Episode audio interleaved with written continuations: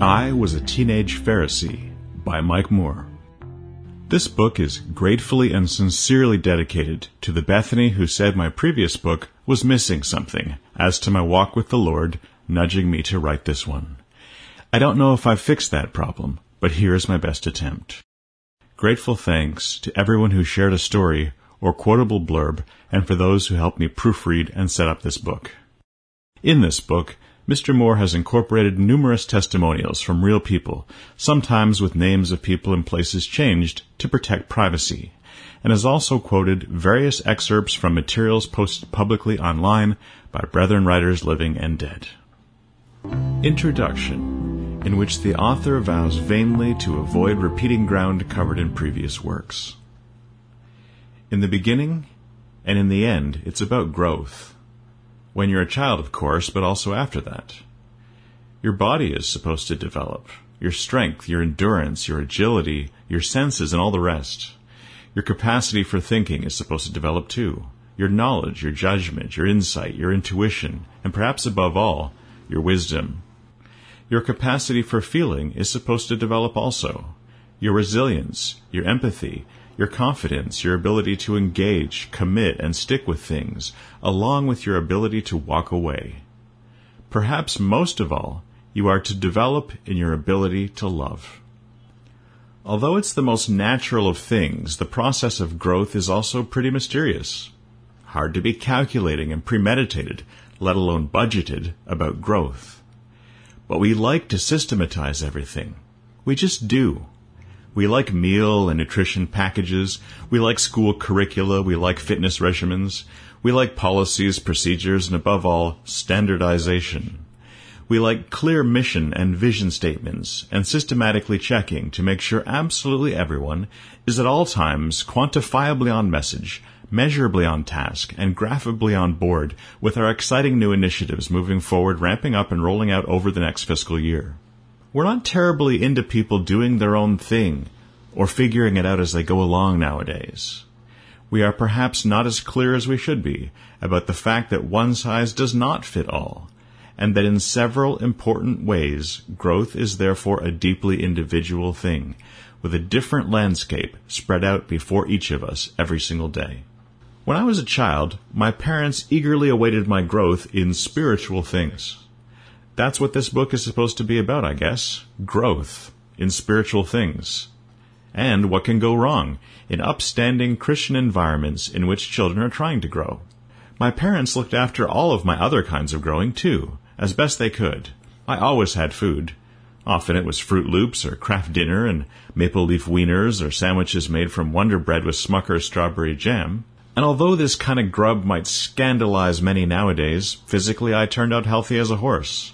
When I'm on my game, colds and flus that rampage through the high school in which I teach simply turn tail and run, whimpering.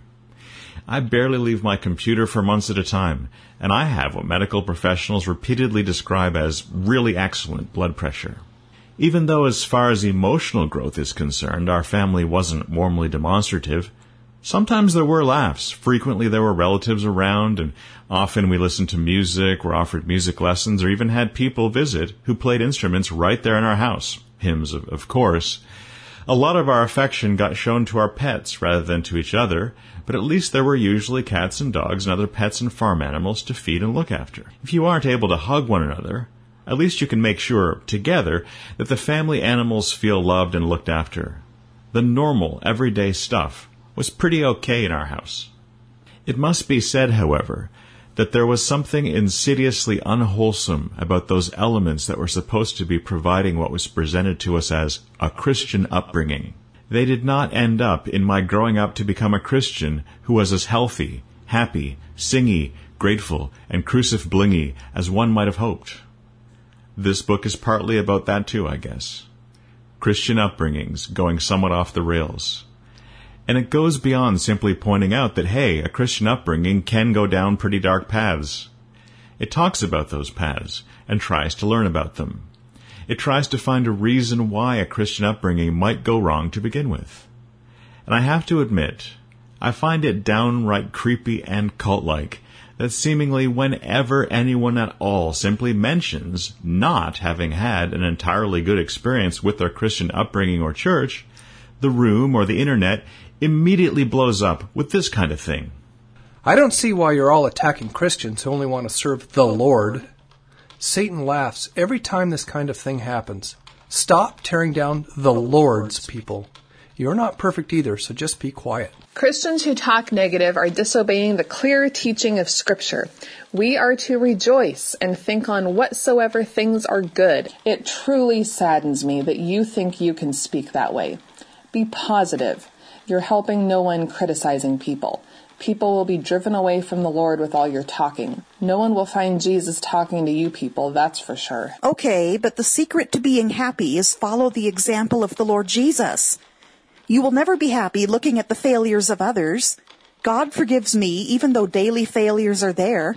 Thank God for the promise of a new sinless body. Walk looking up to Him instead of down at your feet or around at others. It's all about that. Where's the good in talking about this stuff? There is no perfect church. If there was one, I wouldn't join, as I'd only ruin it. As senior youth pastor, I have to tell you, stop looking for perfect. It does not exist. Get over yourself. Praise the Lord. I just think it's so sad that people can't just be happy in Jesus. It must be so hard to walk around hanging on to the past and being so bitter and negative every day. I know I find it much more encouraging and Christ pleasing to just walk around quietly witnessing for the Lord. For example, by singing worship songs in the grocery aisles. Anyway, I'd rather do that than backstab my fellow brothers and sisters in Him. And on and on and on. Hey, don't talk about that stuff. Don't make us look bad. No dissatisfied customers allowed. As if finding one fault threatens the validity of the whole somehow, while showing that you'd need a perfect church to be happy. So, enforced positivity. Smiles only like, if church isn't working for a guy, and he says so, he's saying Jesus doesn't work. It makes me wonder do these people go on sites for anorexics, depressives, addicts, and survivors of molestation by priests, and then aggressively question the need to simply talk about this stuff like human beings? Do they somehow feel threatened by it? I'm a big believer in light and truth. Discretion is great and all, but I will not pay for it by sacrificing truth and dealing with unpleasant facts. In fact, I don't think it can be bought in that coin at all. Of course, if one looks, one can find on occasion folks online and in person who may be willing to speak frankly about both sides of a Christian upbringing, the whole story. I have even gotten permission to quote many of them in this book, mostly under pseudonyms. I think it's pretty cool to have their insights, and I feel honored to be able to include them. Be forewarned. I've said a lot of this stuff in my blog already. Not all of it, though. And it's more of a giant scrapbook of stuff rather than a cohesive doctrinal system or master's thesis of some kind. Bear with me. I'm going to try and take this somewhere.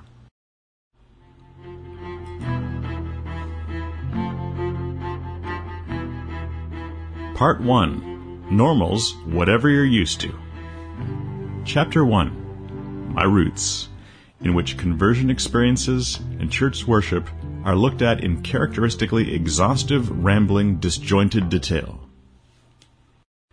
I'm trying to be taken seriously when I write stuff, and I often write about Christian things. I'm looking to be accepted with open arms as someone writing a book which takes a solid look at Christian community and upbringing. I'm exploring what they have to do with reaching out to and finding God Himself and what can go wrong with that? So I feel this pressure. I feel like I'm supposed to start a book like this by saying something like, as a worship team leader and then youth pastor in a loving church environment, and then moving on from there to my post secondary theological educational career, including undergraduate, seminary, and doctoral studies, as well as 18 years as a faculty member of an evangelical seminary. I have been nurtured and formed by evangelical communities and convictions and believe strongly in them. But I won't, because I'm not, and I didn't, and I haven't, and also I don't for the most part, obviously. But I was raised Christian, all right. And I am a Christian. I really am. Not professionally or anything, in my soul, though. In my life. No fish on my car, but still. I went to church an awful lot growing up, and I took it all very seriously. My church was probably a bit different from a lot of people's. I was raised in a Plymouth Brethren group. If you have no idea what that is, it wasn't terribly different from a traditional Baptist or Pentecostal or Presbyterian church. We believed in the Bible, we believed in Jesus, we believed in heaven and hell, and Jesus had died so we could go to the former and escape the latter.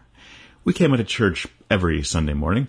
We sang songs to God and prayed to Him. We took communion every Sunday to commemorate and show our gratitude and appreciation for Christ's sacrifice for us. One thing that makes talking about our group difficult is that it believes firmly in not taking a name. It believes that we are the Lord's, and to take any name but His would be to deny it, and then be merely associated with some church. Because we didn't think we were just some church. We were more scriptural than the others. If you see us on Facebook or web pages, you will often see the words so called put before Plymouth Brethren, so we can deny calling ourselves that. No, it's other people who are calling us brethren or Plymouth Brethren. In all the various evangelical fundamentalist churches that are out there, it's the same. Some people were raised very strictly, and others much less so. For some, church was just one part of the week, and for others, it was kind of the core of absolutely everything. For some, love and enthusiasm were the focus, and for others, it was solemn reverence, doctrinal correctness, and righteous living that were mainly valued. Our group focused on the latter. There are many different Plymouth Brethren churches of various kinds, most of which have little or nothing to do with one another anymore, though they all share the same roots. There are Plymouth Brethren groups which are more or less exactly like any Free Methodist or Baptist or Pentecostal church, and there is the lunatic fringe of the movement as well. Growing up, we knew that our Tunbridge Wells Brethren group was a fairly strict, rules based one, certainly compared to open Brethren groups. We also knew that there were other closed or exclusive Brethren groups which were so much stricter than our own that it is really necessary to use the C word about them cult. They have a single worldwide leader with business interests on four continents and privately owned jets to take him around, ruling his group by weekly decree. Members required to cut off really all social contact with anyone who falls into disfavor with the group or with that man of God on earth and his arbitrary rules, the latter two being the same thing, even if said people are members of their own family. But in our group, we didn't have Bruce Hales or anyone like him. But a few generations ago, we'd all been part of the same group. They got where they are today from where we all were back then. An awful lot of people living in North America today were raised to be Christians. Not all of them ended up that way, of course. Some now feel that their church experience truly was an important, healthy, wholesome part of growing up, and others end up taking great exception to parts of it. And the funny part is, you can't point to the ones who believe in God today and see the positive experience, and then point to the atheists and see them claiming a negative experience. It's not like that. It's more complicated. Many atheists think church was and is a really good thing for kids to grow up with. Very comforting and all that. Good moral lessons. And many Christians nowadays had what can only be described as a terrible time growing up with a Christian upbringing as they did. And the atheists certainly aren't likely to know less Bible or have less understanding of doctrine than the Christians. It's weird. For me, church could not have been presented as a more crucial, serious thing than it was. So I took it very seriously from a very young age. I read the Bible every day. I did my best with everything about my church upbringing. I did everything I was supposed to do. But then things happened. God was one of those things. This book is about all that. Introduction to God.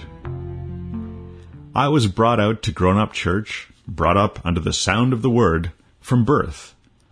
This meant that before I'd learned to walk, I'd heard many hours of lengthy passages of the Bible slowly read in halting 17th century English by people who mostly had very little post-secondary education. And that 17th century stuff's not easy to get through. Nevertheless, the thee and thou and hast and didst were a big part of how we approached God. We wanted to be orthodox, traditional, reverent. We didn't feel qualified to change things all around just to modernize stuff.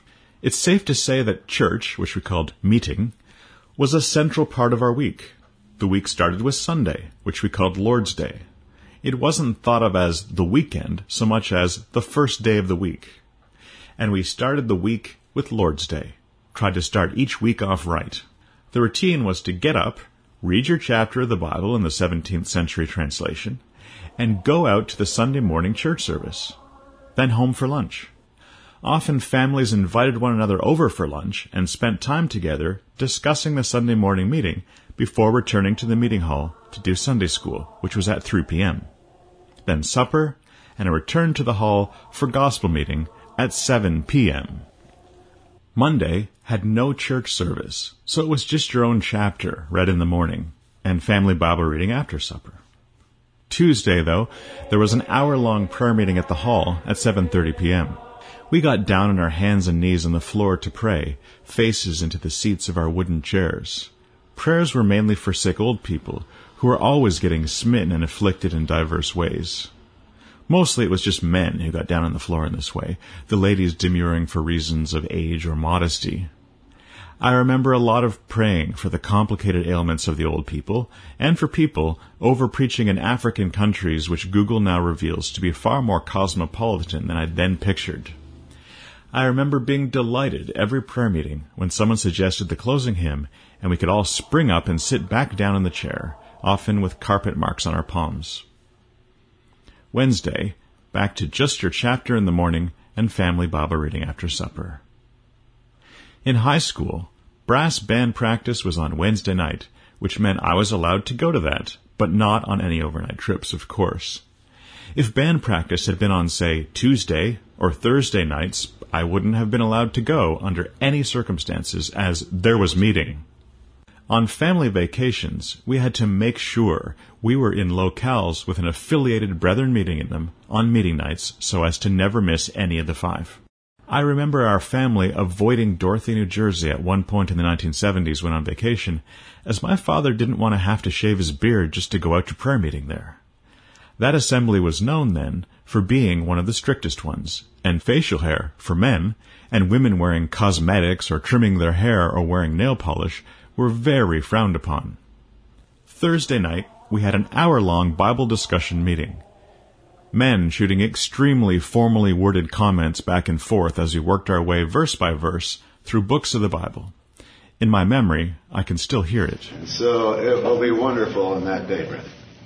Not going to judge after the sight of his eyes. Even the sight of our eyes sometimes deceives. He's going to judge with equity what's right. Solomon had the wisdom to judge with the sight of his eyes when he put the proposition up between those two harlots about whose baby it was. He had to prove it out by the sight of his eyes. But he had the wisdom to do that. The Lord has wisdom without that. He doesn't have to see it. He already sees it. Even now it says his eyelids try the children of men. What does that mean? Well, I want to speak carefully, but even if God shut his eyes, Still can try the children of men, knows the very thoughts and intents of our hearts. And if this is true in connection with what we've been saying in a coming day, how much more, brethren, today do we need to live uprightly before God? We don't get away with anything. We don't hide anything. Some of you know I've had some experiences that have made me realize that we need to live uprightly before God because Things may be some brought publicly. Things may be squashed in the press. And are we living uprightly before God? Do we realize we can't hide from Him? Sometimes we think, as young people, as children, we can hide things from our parents. We say our parents don't know about it. We do this or we do that, and nobody knows. Sometimes, perhaps even those of us who are older, we think we can hide things from our brethren. We did things and didn't seem like anybody found out about it. But brethren, his eyelids try the children of men. He knows the very thoughts and intentions of our hearts. He looks into the very recesses and crevices of our hearts. It generally took two or three weeks to get through a single chapter of the Bible. And as the better informed folk died off or were kicked out in church divisions, reading meeting changed. Things got shallower and less focused on the chapter studied. Increasingly, Thursday night reading meeting became time filling stories about things dead men had said back in the day.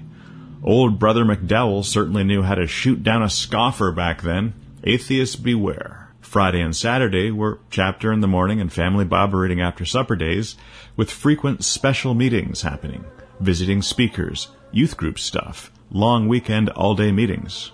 In addition to the actual hour spent in the hall, it was routine for people to stand around outside and talk afterward for perhaps an hour or two. Kids too. Of course, there were no cell phones or pocket game systems or sports equipment or anything, so people actually talked to one another for hours from an early age. It was weird. Some families had lots of kids, little armies of brothers who could roughhouse together and yell and run around with balls and things at home. And homeschooling wasn't so big back then. I'll bet all that really brightened and warmed up the isolationist separation from this world lifestyle of our culture for them. But I was the only son in our house, and my sister was four years younger. So I grew up pretty much by myself. I had a few cousins who were around my sister's age, most of them living far away, and a visit from them was a real highlight of my year. If you were high school age, every second Saturday evening there was young people's. A Bible lecture, junk food, and social time for young people at someone's house or the meeting hall in a neighboring town. Of course, there was never any video or computer content of any kind. It was always a media free affair. No screens or recorded music of any kind. There was sometimes singing, accompanied by guitar or piano, if Young People's wasn't in a meeting hall. This was a real treat for me, as we didn't get musical accompaniment at church. No musical instrument or screen of any kind ever entered those hallowed halls. I loved when someone who could play guitar was in town, and there was a hymn sing. I always wanted to learn how to play guitar and sing vocal harmony parts. Holiday long weekends, there were often all day meetings or a Bible conference in some city or other. Bible conferences involve people traveling hither and yon across North America to attend three days of back to back all day meetings, with 40 minute breaks between them. One hoped that the local guys we'd heard a bit too much of would pipe down a bit so we could hear some fresh voices. All meetings were tape recorded and distributed. They could be purchased by mail too. Now it's all MP3s on the net, of course. Generally, all day meetings ran from about 8 a.m. to about 8 p.m and teenagers had various group dating encouraging activities after all that. Chaperones skates, sings, hayrides, sleigh rides, gym rentals, and so on. That was how most of our parents had gotten together. By the time I came along, though, girls were buying out of that system heavily. They still dressed up magnificently, but they hung in packs and didn't want to talk to guys they didn't know, or be seen to be dating anyone or to be interested in that. Before I'd attended kindergarten, I heard many hundreds of hours of King James Bible discussion. Men sitting around in dress shirts and ties taking turns speaking. Sermons from a single man addressing the room were less frequent. The latter was for Bible conferences and visiting guest speakers only. There were no formal local pastors who sermonized, though there were traveling out of town clergy and missionaries who were officially appointed, church funded, and on tour. We called that being on the Lord's work. The official job title was laboring brother. By my time, you had to be selected by your assembly to hold that title. Before that, Clarence Lundeen told me in a letter he sent me, a man's talent made room for itself. My dad bought cassette tape recording gear from Radio Shack and recorded many of those visiting speakers until he had an extensive tape library of their talks. I helped him set up the mic stands and work the recording levels and copy the tapes for shut-in old folks to listen to. These talks were a big part of my childhood. I loved being a junior sound engineer. I still have a lot of my dad's ancient recording stuff. He didn't need it anymore once they silenced him. Very often the talks were worded rather like this. Now I think you and I realize that in the religious world around about us, the particular ministry entrusted to the Apostle Paul has very little claim upon the hearts of so many. And when that which was specially entrusted to Paul is presented, they turn a deaf ear to it. oh, that was Paul wrote that, or Paul said that, and they find various excuses for turning a deaf ear to the marvelous truth that was entrusted by a risen and an ascended Savior to his servant Paul. I believe the incident here is more than simply a warning of how very, very easily any one of us can slip from this place of precious privilege back down to the level which we once had left, leaving behind completely and absolutely all the religious activity that was going on around them. And dear fellow believer, you and I who know the joy of being gathered to the precious name of the Lord Jesus Christ, know that the enjoyment of this sweet and happy privilege involves separation. Separation to the person of our Lord and Savior Jesus Christ, bearing His name alone. Now I know that the very sound of the word separation causes some folks to shudder as though it were a restricting term and it were going to involve uh, some very, very difficult steps to take. But uh, I believe when it comes to the claim of a heart that really loves and a heart that responds to that love, separation is not difficult, but very, very, very precious. I love the memory of that brother. I remember one day he come into where I was working, and he had tears in his eyes. I said, Brother Watson, what's happened? Well, he said, I just saw Sister So-and-so pass by on the street. And I said, but what's happened? Why do you look so sad? Albert, I'm afraid. I'm afraid I saw as she passed by the first signs of trying to make herself appear as those who do not love the Lord. I was so surprised. That young sister that he was speaking about wasn't even gathered to the Lord's name, nor was anyone in her family. She was just someone who, from the Sunday school effort, had been attending the meetings and attending them faithfully and rejoiced in the Lord. But he had seen, and he discerned rightly, he had seen the first sign of turning toward those things which would lead her astray. And she was led astray. She wandered away. She missed the path. I have stacks of my dad's tape recordings of this kind of thing. Ministry for the Saints. Stuff that was worded to sound like the ministry books written in the Victorian era as much as our local guys could muster. But people who were really good at talking like that slowly died off during my lifetime. It often isn't quite so formal sounding nowadays, though I sometimes hear guys who are pretty much tribute acts to the men who spoke like this. Even the vocal cadences are being replicated by people not too much older than me. People who aren't ashamed to use the words afresh or fain or sundered just as if they speak like that all the time and sing song Kermit the Frog voices.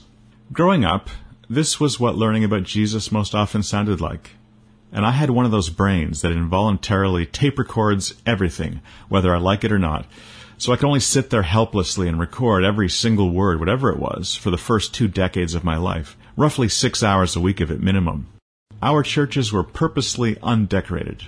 The rooms in which we sat to worship God were completely plain, lacking anything on the walls besides a few stark, text-only Bible verses in that same 17th century English. Behold how good and how pleasant it is for brethren to dwell together in unity. Psalm 133, verse 1. No crosses or religious paintings of any kind. Our meeting room or gospel hall had beige walls and green carpet. Wooden chairs. Most of the Brethren halls were more or less the same as our local one. Very few of them looked anything like churches, inside or out. There was usually a clock audibly humming and ticking away the hour, while some ceiling fans wobbled throughout the meeting, trying to move the deathly still air. Air conditioners weren't a part of our churches around here. The windows were often frosted so as to let light in, but keep anyone from seeing in or out. There was no choir, band, organ, or piano, and the singing was always only done by all of us in a slow, somber a cappella, which seemed to slide ever lower and slower with each verse we sang. I was always jealous of brethren assemblies who had members who could sing parts to decorate the singing up. It wasn't okay to sing in a showy way, but a subtle harmony vocal that blended in without drawing any attention to the person humbly singing was appreciated. Obviously, my experience of church when I was little was my first experience of God, too, and the God stuff was slow and quiet, done in hushed voices and odd tones, couched in archaic, solemn language. I liked it okay. It felt ancient and deep. It felt important, like a dark and hidden magic.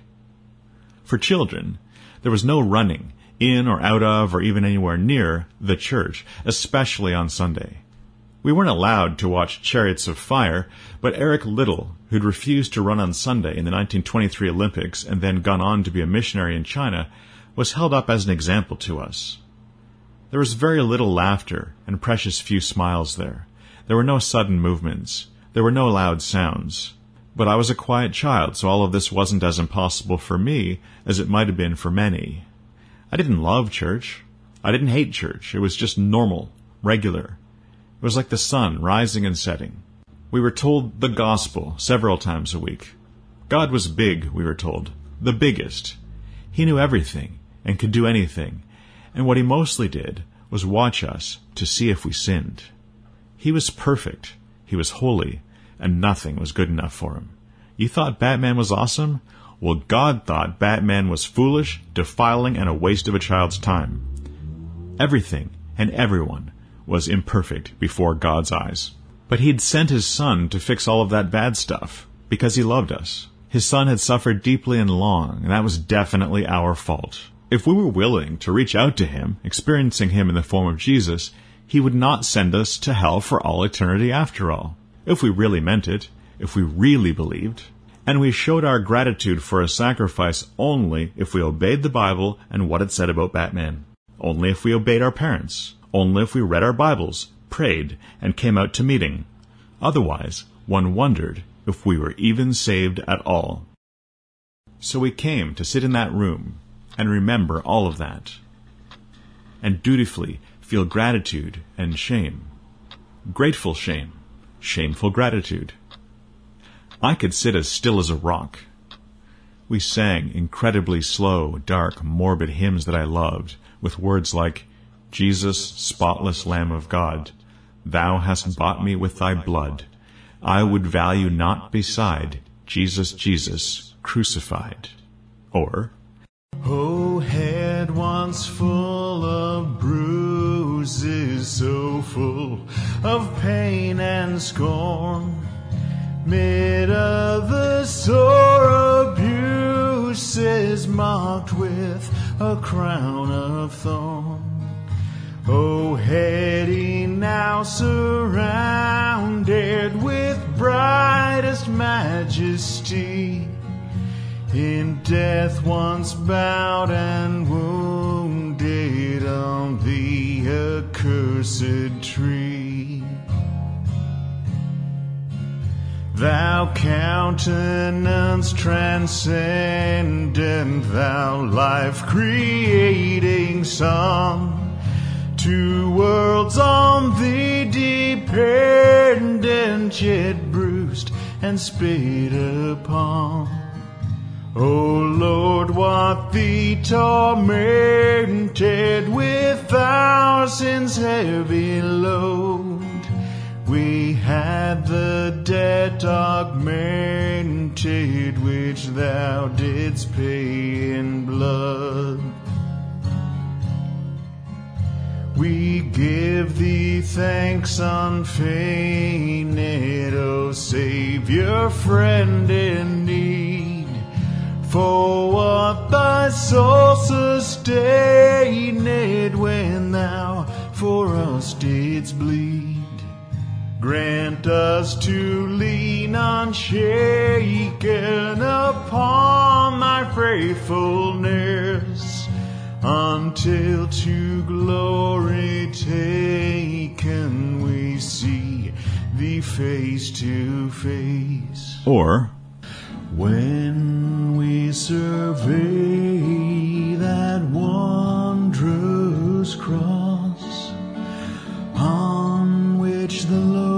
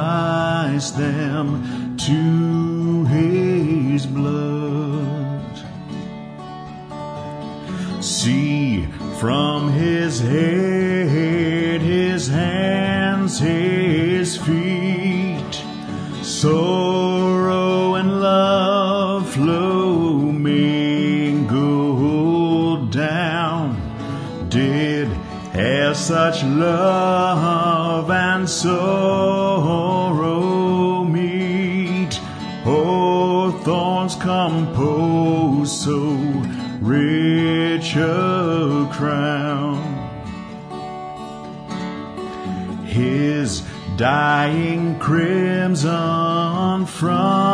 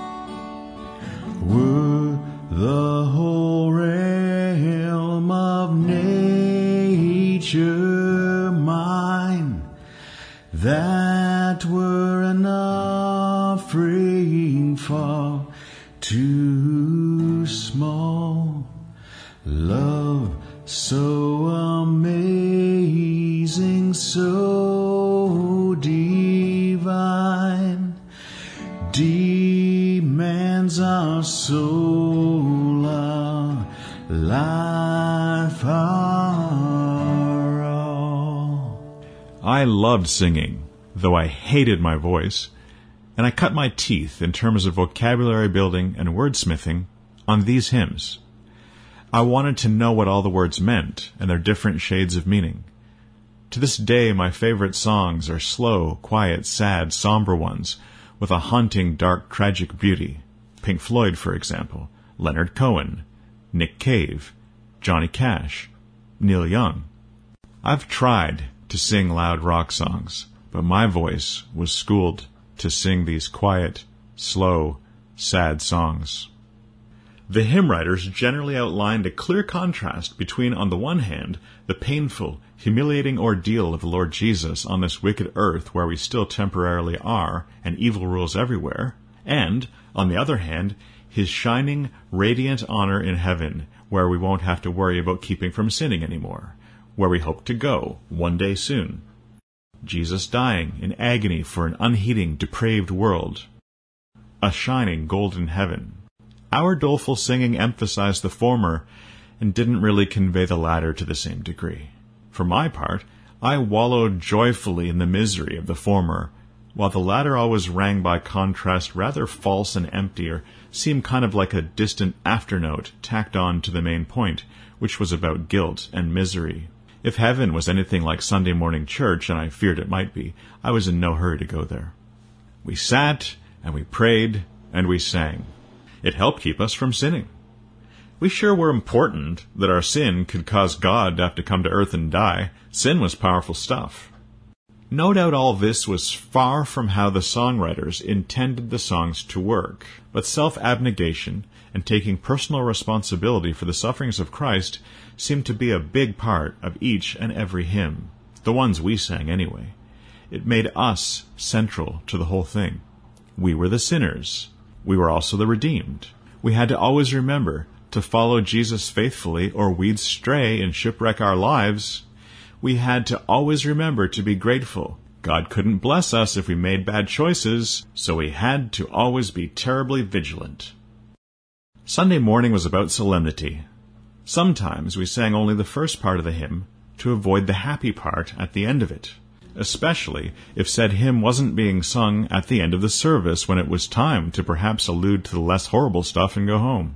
We were reliving the sufferings and death of Christ. The happy part came at the very end of the story. When that part came, we went home.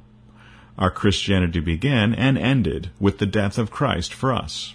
Many of our favorite hymns called us, O sinner, and wretch, and such a worm as I, and that kind of thing. That felt good.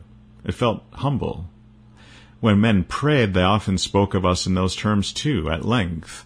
They intoned like solemn sorcerers, speaking of all of us as poor, wretched sinners with dark, deceitful hearts, walking around in our bodies of humiliation, trying really hard not to sin. Because if we let go for one moment and indulged ourselves for an hour, man, would we sin. From the beginning, approaching God was about being very, very still, very, very quiet, and terribly somber. There were those four meetings each week for adults and the additional Sunday school for kids. They were all quite somber occasions. If any one of them was going to get a little more energetic or fun, it was most likely going to be the Sunday school. Kids sat through the solemn Sunday morning remembrance of our Lord and His death one from infancy. With the adults, there was no alternate activity for children. It was the most important thing a Christian could do each week, and it wasn't designed for kids. There were extended periods of silent contemplation. There was no sermon except maybe a short talk at the very end, time permitting. It was mostly a series of solemn hymns being sung, alternating with quiet prayers and solemn Bible readings, all in the archaic English. Kids certainly weren't given any role in it and had to be quiet and still. For an hour to an hour and a half, depending. When very small, they were fed Cheerios from Tupperware containers and perhaps allowed to color a bit in stillness and utter silence. Noisy or mobile children were often hoisted out of the room, and many were spanked in the church basement for being disruptive. Some kids got taken out and spanked every single Sunday morning, it seems, sometimes more than once in the same meeting. I don't think my sister or I got taken out of meeting very much at all. We learned to be silent and still for hours at a time very early on. My parents did not like being embarrassed. On Sundays, between the mid morning breaking of bread service and the evening gospel service, there was the Sunday school in mid afternoon for children, after Sunday morning church and not instead of it. Once we'd all sat perfectly still and silent through the morning service in our clip on ties and shiny dress shoes, or fancy dresses in the cases of the little girls, and had gone home and had lunch, we'd be brought back in that afternoon for another hour of Sunday school singing and Bible teaching before being brought back in that evening for the gospel meeting. Apart from Sunday morning meeting, at the others we were dressed more business casual. Girls had to wear the head covering and a skirt or dress. I had to wear something other than sneakers, nothing with bright colors or stripes or pictures, and something other than shorts or jeans. Beige was king. By comparison to Sunday morning meeting, Mid afternoon Sunday school was very kid friendly.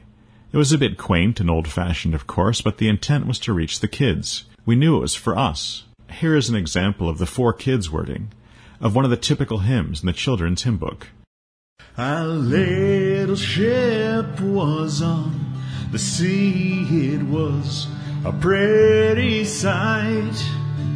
It sailed along so pleasantly, and all was calm and bright. The sun was sinking in the west, the shore was near at hand. And those on board with hearts at rest thought soon to reach the land.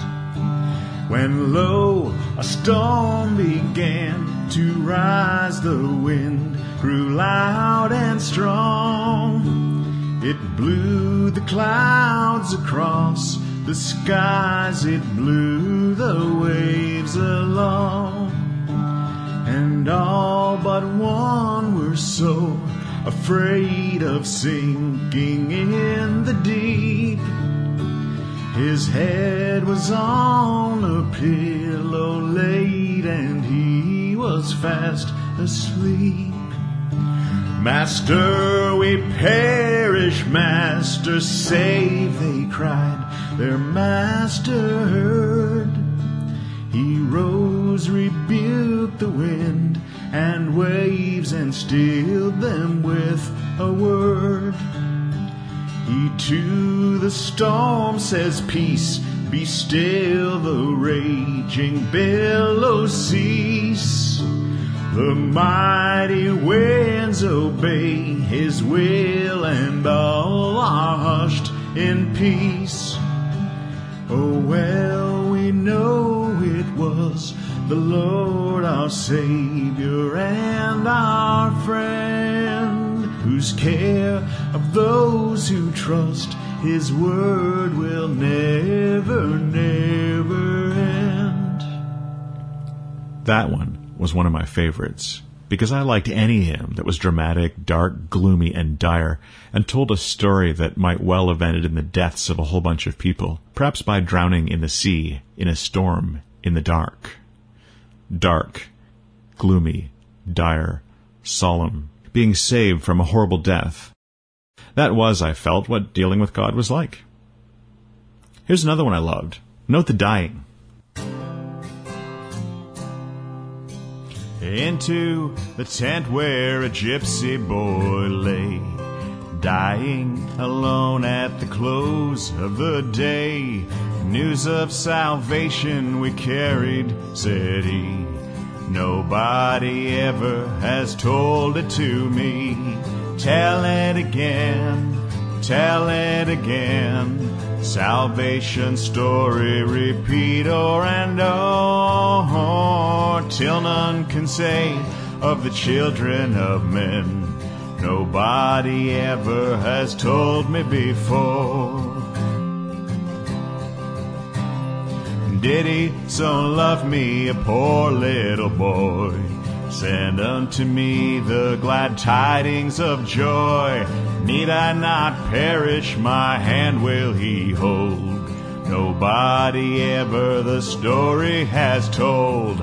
Tell it again, tell it again. Salvation story repeat o'er and o'er, till none can say of the children of men.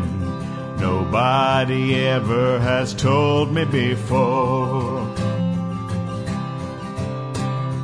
Bending, we caught the last words of his breath. Just as he entered the valley of death, God sent his son, whosoever, said he. Then I am sure that he sent him for me. Tell it again, tell it again. Salvation story repeat o'er and o'er till none can say of the children of men.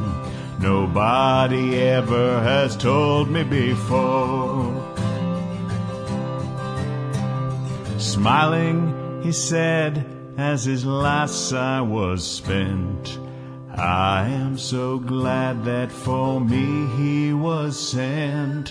Whispered while low sank the sun in the west. Lord, I believe, tell it now to the rest. Tell it again, tell it again. Salvation story repeat o'er and o'er till none can say of the children of men. Nobody ever has told me before. I didn't have to look far for hymns with mentions of death in them. Most of our stuff was like that. We didn't sing terribly well, but singing went on at all meetings. My Facebook friend Elizabeth reports that growing up in Scotland, she went to what were called by others the Needed Truth Brethren, a group which clearly had organized their harmony singing more than our Tunbridge Wells group had. She says, My first recollection of music in my life was when we went to the Sunday school picnic in Glasgow. The picnic got rained out, so we had to go into this hall where the refreshments were served. First, everybody sang, If I come to Jesus, he will make me glad. He will give me pleasure when my heart is sad. It was a huge Sunday school, and the picnic included all the parents, children, and teachers. I thought it was a beautiful song. We were in the Brethren at the time, and radios were not allowed, being worldly. I did not have much opportunity to learn music. When I was old enough to attend meetings, it was unaccompanied four part singing. There was a singing meeting after the prayer meeting, so the saints knew nearly all of the hymns in psalms, hymns, and spiritual songs. Everybody was expected to learn his or her part, whether they could sing or not. The concept was God hears the crows as well as the nightingales. We TWs did not have scheduled hymn sings on a weekly basis, and seldom had much harmony singing at meeting. I always looked forward to hymn sings, though. We only had a couple of them a year usually. They were sometimes held on an evening when there was no scheduled meeting, or perhaps after meeting. Hymn sings were never held in the meeting room because we were generally going to be using an accompanying musical instrument and we never brought one of those into that building. Things were more solemn and plain in there. Instruments were fun for us rather than fun for God. They were instruments speaking rather than our hearts and voices speaking, we felt. Bruce Anstey, endlessly prolific T.W. Brethren writer, says, The only two instruments Christians use to worship God are their hearts, Colossians chapter 3 verse 16, Ephesians chapter 5 verse 19, and their lips, Hebrews chapter 13 verse 15. In Christianity, we only read of singing and making melody in your heart to the Lord, Ephesians chapter 5, verse 19, Colossians chapter 3, verse 16. We are told to offer the sacrifice of praise to God continually, that is the fruit of our lips, giving thanks to his name. Hebrews chapter 13, verse 15. Regardless of this, the distinction between Christian worship and Judaism has been ignored in the denominations. Musical bands, sometimes large orchestras, have become an integral part of today's Christian worship services. It is called a music ministry, but the purpose seems to be more for entertainment of audiences than for ministry. An anonymous commenter on my blog, which mentions this issue, asks, why has the funereal Little Flock hymn book been assigned a status equivalent to the spoken word of God? And what rationale is used not to have instruments? Has God changed his mind from biblical times and now only likes a cappella, which starts in one key and ends up in a different zip code? Hey, I can't sing either, but come on, at least bring in a piano. The Psalms have always been a sore point with T.W. Brethren as to this topic. Important to remember that we weren't Jews, it was felt, so no instruments, no priests with jeweled chess pieces either, no sacrificed oxen, no incense, certainly no trumpets. All in all, Sunday morning was a poker faced, silent, still thing. Nary a candle, a painting, stained glass window, robe, choir, or instrumental music of any kind. No Latin, no recitation of anything that wasn't in the King James Bible. Not a lot of smiles. We dressed in formal clothes with muted colors. Louisa, from my group of brethren, mentions having bought a tie with red in it for a man at her church as a gift, and noting that he never wore it to church on Sunday morning. Louisa says, Finally, I asked his wife, and she told me he could not wear it to breaking of bread because the tie was mostly red, and we were not to wear red to breaking of bread, because it would make light of Christ's blood. Several years later, their youngest son shot himself to death. A troubling number of comments from brethren people have these odd, dark little things tacked onto the end of it. But apparently, red was irreverent, disrespectful, not serious, made light. These kinds of things, style, rules, weren't really written down. Yet they were common knowledge. They were somehow absorbed into our skin through the still air of the place. You just knew, or you're supposed to anyway. Now a lot of it just sounds to me like superstition.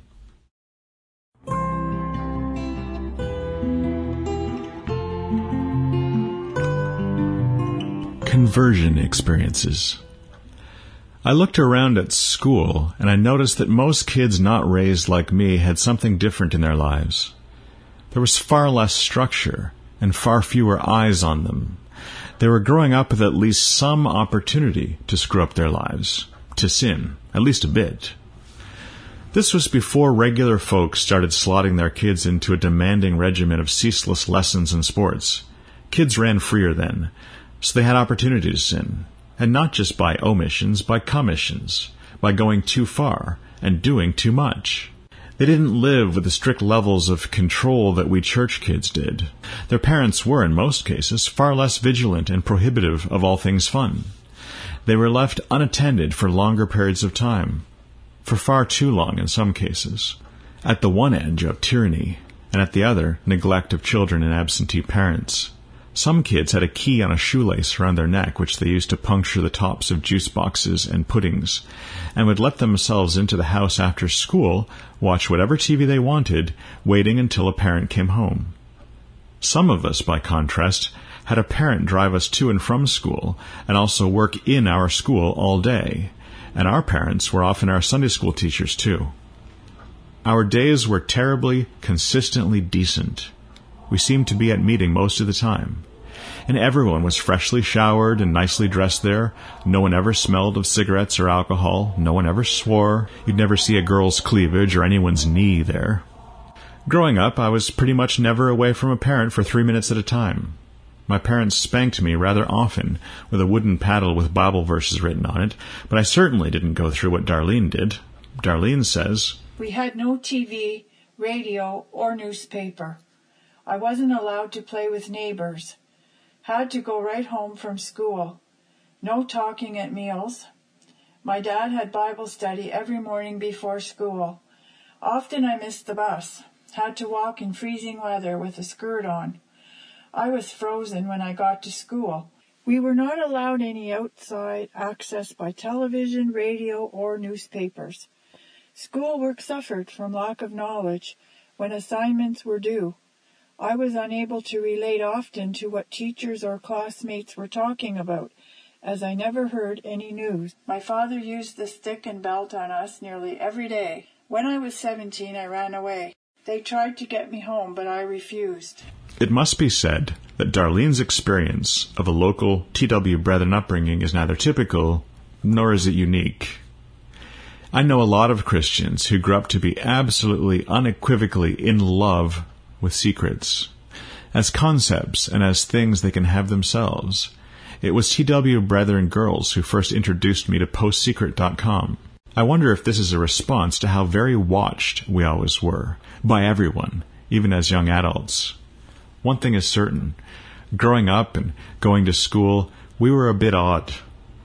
Our concept of sin was pretty different from most people's, and our view of ourselves as chronic sinners.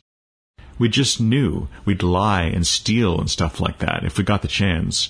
We were pure evil. We knew it. It was the only interesting thing about us, too, we felt. But often, the reality was that we hadn't done much of anything, didn't intend to do much of anything. Hadn't so much as lied about standing watching V the final battle on the silent TVs in the display windows of the stores. Oh, we'd gone ahead and watched those televisions all right, though. Such a clear hunger for the things of this world. But we admitted it. In retrospect, I think part of this man would we sin focus came from and was fed by our hymns, prayers, and sermons and how they presented conversion experiences. In part, it stemmed from the fact that all of the very best hymns, all the way from Amazing Grace right on down to Zion Mourns in Fear and Anguish, painted a very dramatic and simple dichotomy of the process. Lost, then saved. Sinners, then saints. Partiers, then brethren people. And I think that we were feeling left out of this equation, many of us, if we were raised in the church. The favorite topic for hymns and sermons was about what satisfied customers we were, now that we had found Jesus, about how very bad everything and we ourselves had been before we found him. This was, in other churches, called one's testimony. We didn't call it that, and in most cases, we didn't have those, because there'd been no dramatic change, no story at all, really. I was born in this culture, I'm still in it. But we sang the hymns anyway. Human beings make sense of life by crafting it all into stories. It's no different with conversion experiences. The I once was a poor, filthy, raging, out of control, drunk, horrible sinner, dabbling in the occult and having sex with strangers and swearing, but now I am utterly changed by Christ's finished work into a decent, humble, middle class, business casual Christian testimony story is one that really works. This is why it was the central message of so many Victorian and pre Victorian hymns. And it was a big part of the revival movement, too, after that. That's where we got our hymns from the revival movement and the Victorian age. Not from Keith Green and the Jesus People movement that were part of the hippy dippy 1960s and 70s. Those guys certainly wrote enough Christian songs, of course. We never heard any of them, though, growing up. Not reverent. Too jazzy. Wrong century what most of us church folk had for a testimony didn't really fit the I once was lost, but now I'm found, was blind, but now I see. Pattern of our hymns at all. It was much more, I once was too young to understand what my parents were telling me about salvation, but once I was three, I became a Christian before I'd really been anything else, and I still am. It's nice, I guess. Wouldn't make a very memorable hymn for us to sing. I knew that. But I was taught it was terribly important that I not sin now, because if I did, man, would I sin, I imagined. That was why we went to church and had always done that. We didn't call them church services, we called them our meetings. And they were meetings for Sinners Anonymous, protection against ourselves and our tragic, though admittedly untapped potential for sin. It was our anti sin maintenance, salvation through church culture. It was our indoctrination. And all this was normal for us. This is what church meant protection against our own natural depravity. Although one could argue for the total Lutheran tulip depravity of a two year old, I suppose, the story many of us had really didn't ring out as very dramatic, and we felt this. We'd been robbed. That story others could tell to rapt audiences, being lost, sinning, really sinning, finding their way to God as seeking teenagers or troubled adults, and finding that God or church structure transformed their lives, made it utterly different than it had been before. We just didn't really have any of that. Those guys were so lucky to have met a God who actually forgave them things they'd actually done. We mostly only understood God's forgiveness as an abstract concept, as theology, as doctrine, something we had to take on faith. We could sing Amazing Grace, but it didn't quite apply. Not as deeply, anyway. Not for us. It always felt weird to sing endlessly about having been rebellious, sinning creatures of darkness when we'd been coming out to church almost every evening of the week since before we could remember, and we'd never so much as played a game of cards, seen Disney's The Black Hole, or said a swear word, because we didn't allow ourselves any of that.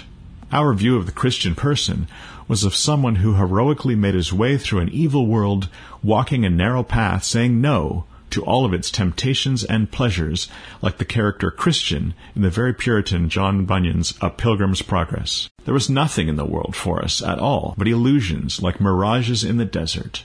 To stray from that narrow path and wander into the wasteland that was the world was to invite spiritual death. This excerpt from a lengthy hymn we sang by John Nelson Darby, the man who is often seen as the father of the Brethren movement, illustrates this quite clearly. This world is a wilderness wide. We have nothing to seek or to choose.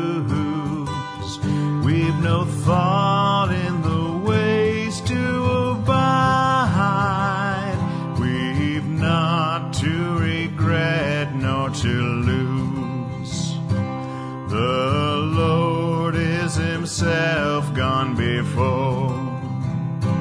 He has marked out the path that we tread. It's as sure as the love we adore. We have nothing to fear nor to dread. There is but that one in the waste, which is footsteps have marked as his own, and we follow in diligent haste to the seats where he's put on his crown. Bruce Hales, head of the strictest branch of Plymouth Brethren I have yet been able to discover, writes rather more emphatically, We have to get a hatred, an utter hatred of the world. Unless you've come to a hatred of the world, you're likely to be sucked in by it and seduced by it. You must hate the world, every feature of the world. At every point, you hate it. Testimonies. Traditionally, and who am I to flout tradition, Christian people are encouraged to slide their testimonies into any human interaction very early on, starting once they've undergone their dramatic transformative conversion experiences. And much of the focus on Christian activity is upon that one experience. In fact, many don't want to hear much of anything in a hymn or a sermon that doesn't come to bear purely on that single, flash frozen instant, the moment I took my first step of faith. Conversionism, my friend Frank calls that. Crucicentrism. Soteriology taken to extremes, Frank might write. Frank writes like that, ever declaiming salvific imminent mots of which spellcheck has no praxic ken. He's Dr. Frank now. I proofread every sesquipedalistic syllable of ineffably arcane verbiage he wrote in his doctoral thesis for him. In a consumer culture, it should come as no surprise that we tend to view our connection to God in terms of choice, selection, that we imagine things in terms of signing up for special limited time offers with unbeatable features and making an informed choice for this package over the ones offered by the store or church up the street. Some folks nowadays even believe that every time we make a choice, we create a whole alternate universe in which a different choice was made by an alternate version of us. Our own quantum choices rippling across realities, creating entire universes. And that's a pretty grandiose level to take the idolatry of choice to. I chose iPhone, thereby creating an alternate universe in which I chose Samsung. I made that universe which sprang into being and revolves around my choice. No universe exists in which I chose BlackBerry. I'm not saying choice isn't a part of the New Testament, just that we can get to the point where we're pretty much Western consumer types saying we saved ourselves by making a wise choice for Christ. Just like we were wise in choosing VHS, DVD, iPhone, American Airlines, AT&T, and Volvo. I know people in Christian circles who do more to worship that aforementioned moment they took their first step of faith than to recognize anything Jesus ever taught or chose to do in his life on earth. In this mindset, he exists purely to be the product, an afterlife insurance package. He has been left no personhood at all. I have to notice that back in the day, the songs we sang mostly seemed to be about needing to get saved, getting saved, what Jesus did to save us, how little we deserved to be saved, and how bad we were now at acting like people who were truly gratefully saved. Comparatively little was sung about the journey taking place afterward, or anything Jesus said or did that wasn't directly about us and our sin, like we were supposed to keep on returning over and over again to that one moment, the moment we got saved, our testimony. I suppose I'd better do that, right? In my fondest imaginings, I kind of wish my testimony sounded a little something like this. In the 70s, I was a roadie for Kiss. I did drugs, drank alcohol, had an awful lot of casual sex, mostly with prom queens, models, and movie stars. I smoked cigarettes, swore, and all the rest of it. I'd sit up late at night playing guitars and singing with the band and swimsuit models talking about, well, whatever came into our heads. I thought life couldn't get any better. But then one day, after many years of enjoying every single thing this lifestyle had to offer, I realized that I wanted more. In a hotel room in Las Vegas after the show where Gene lit his head on fire, I pulled out a Bible that had been left in the nightstand by a faithful Gideon and read it cover to cover that very night. Suddenly, just like an explosion from one of the flash bombs I'd ignite beside the amps during God of Thunder, I realized that the way I was living was wrong now, and that it was time to come to Jesus, to meet the real God of Thunder. I wanted to read and pray all night and go to church every day. So I got saved. Tears streaming down my face, I went to a church, and kind people told me how to live a new life, a clean life, a life I could be proud of, a life like theirs. The most beautiful girl in the church married me once she was certain I'd found the Lord, and now I own a Christian bookstore, preach to kids on the street, set up the sound system for the worship team at my church, and have a radio program at four beautiful children. Or I'd no doubt really have your attention and offers to speak at your church if my testimony was quite a bit more like this. Before I found Jesus, I was black and living in the hood. I ran with a nefarious street gang selling illegal recreational drugs, facilitating drive-by shootings, misappropriating cars, indulging in toots of crack, benefiting financially from prostitutes who got the back of my hand if they were short on the cheddar, drinking copious amounts of grain, taking the Lord's name in vain, and all the rest of that up in there, you know what I'm saying. You know what?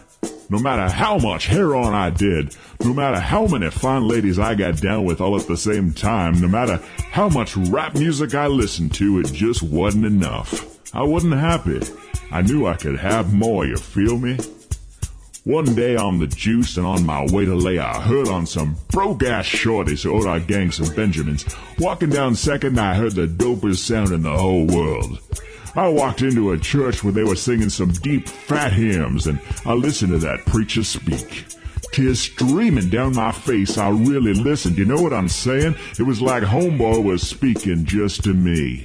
G told me I was a sinner, what up, and that I needed Jesus to forgive all my stanky, ratchet sins. I got saved, you feel me? It was tight. Ever since that day, I've just lived my life to please him, and now I own Mother Faith Records, a label that produces Christian gangster rap music that saves souls from the street hourly. My new album drops this week, yo.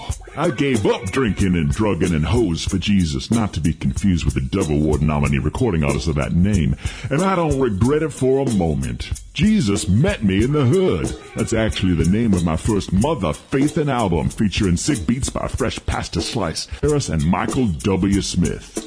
The pastor's fine little blonde daughter married me once she was sure I'd truly found the Lord and was on fire for him. I tapped that badonka donk nightly and we now have seven beautiful children, a sick minivan, and a dope crib in the burbs for reals. Believe it. And some other people would want their testimony to sound more or less like this.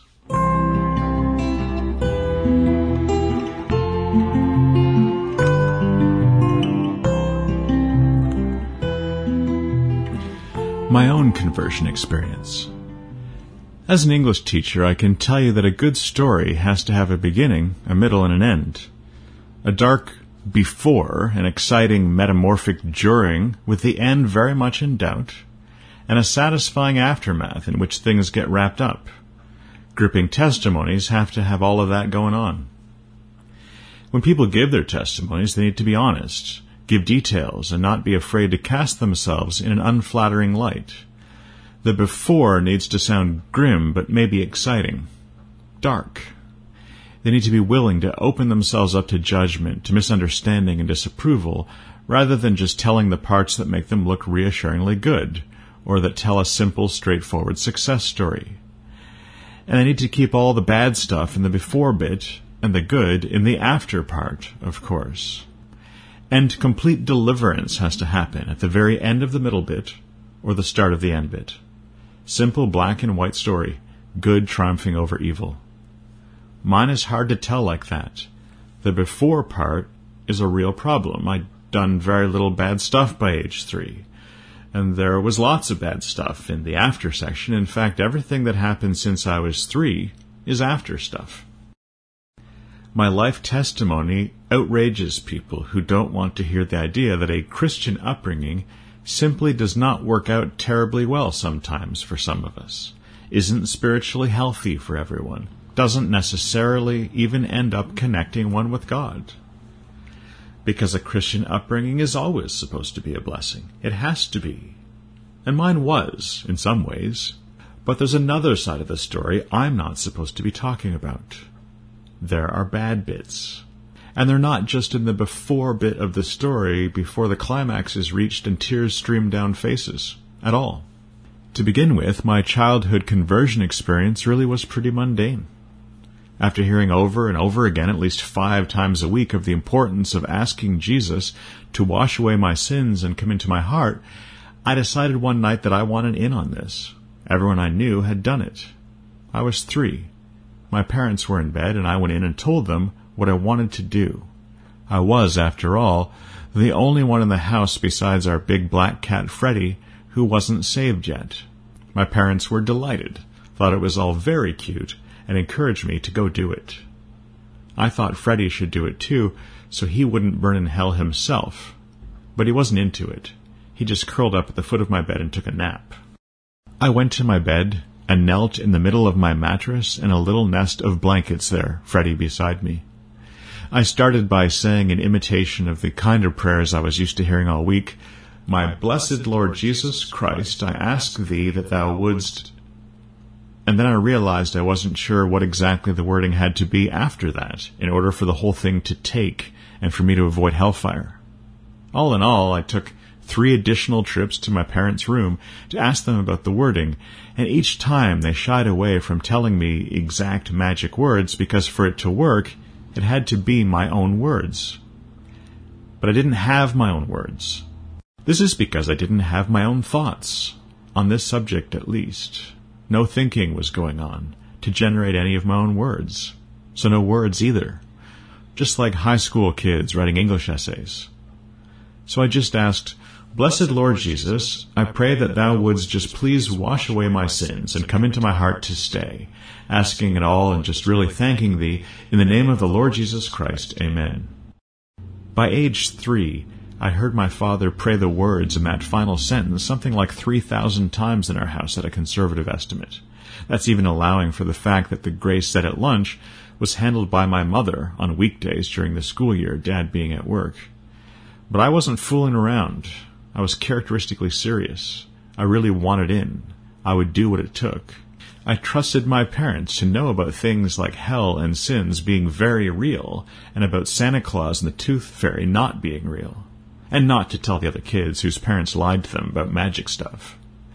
I knew very clearly that from birth I had been a sinner, born to sinners, living in a world characterized by darkness and sin, completely at enmity with God. I believed my parents utterly when they told me that this all needed to be fixed by saying this kind of prayer, and that simply saying this one prayer would do it. So I prayed it. I was signing up because I wanted in and it all made sense. I was speaking up and joining whatever it was they were in, so I could belong. A few years later, Albert Hayhoe came over and baptized my then born infant sister and me in our bathtub. Albert believed that you could baptize infants who didn't understand what was happening, unlike some Plymouth Brethren people who believed it was something a mature Christian has to request. The Bible verse quoted to decide to go with the infant baptism side of the issue was the one in the Acts of the Apostles. The apostle in question is Paul, and his act in this case is saying to the man who'd been his jailer, Believe on the Lord Jesus Christ, and thou shalt be saved, and thy house. It was the and thy house part that was deemed relevant. It meant my parents could baptize their kids. I wore a dark blue swimsuit to the occasion, as I recall. The tub was filled quite high. Albert Hayhoe just leaned me back and pushed my head under with his warm, wrinkled hand, brown from African suns, on my forehead. He symbolically drowned, then smilingly resurrected me, saying words I couldn't hear when my head was under water, nor afterward, with warm bathwater pouring out of my ears. His hair and mustache were gleaming white, and his eyes twinkled behind his glasses. His brothers looked just the same, only without the tan, and with absolutely no twinkle. Note Voltaire is frequently credited as having said, To learn who rules over you, simply find out who you are not allowed to criticize. This goes for mockery too, or even general comments. When the early copies of this book went out, I found that people didn't necessarily notice that I didn't name the laboring brothers, didn't name the various pedophiles or their victims, or that I'd given pseudonyms to anyone who wanted them. They expressed concern and discomfort about the fact that I'd sometimes named some of the key figures in the various Brethren divisions, and the folks who had the most to do with making and keeping our church culture what it was the power people, men of note, the ones whose names were used as contact names for assemblies. A small group of those got named, mostly for the sake of clarity. I tried telling the stories without names, and it was very confusing. Tried pseudonyms, and it seemed beneath us as Christians to resort to that. Smacked of guilt. You protect the identity of the guilty, right? And stuff that's being sold or freely distributed using the internet isn't private, is it?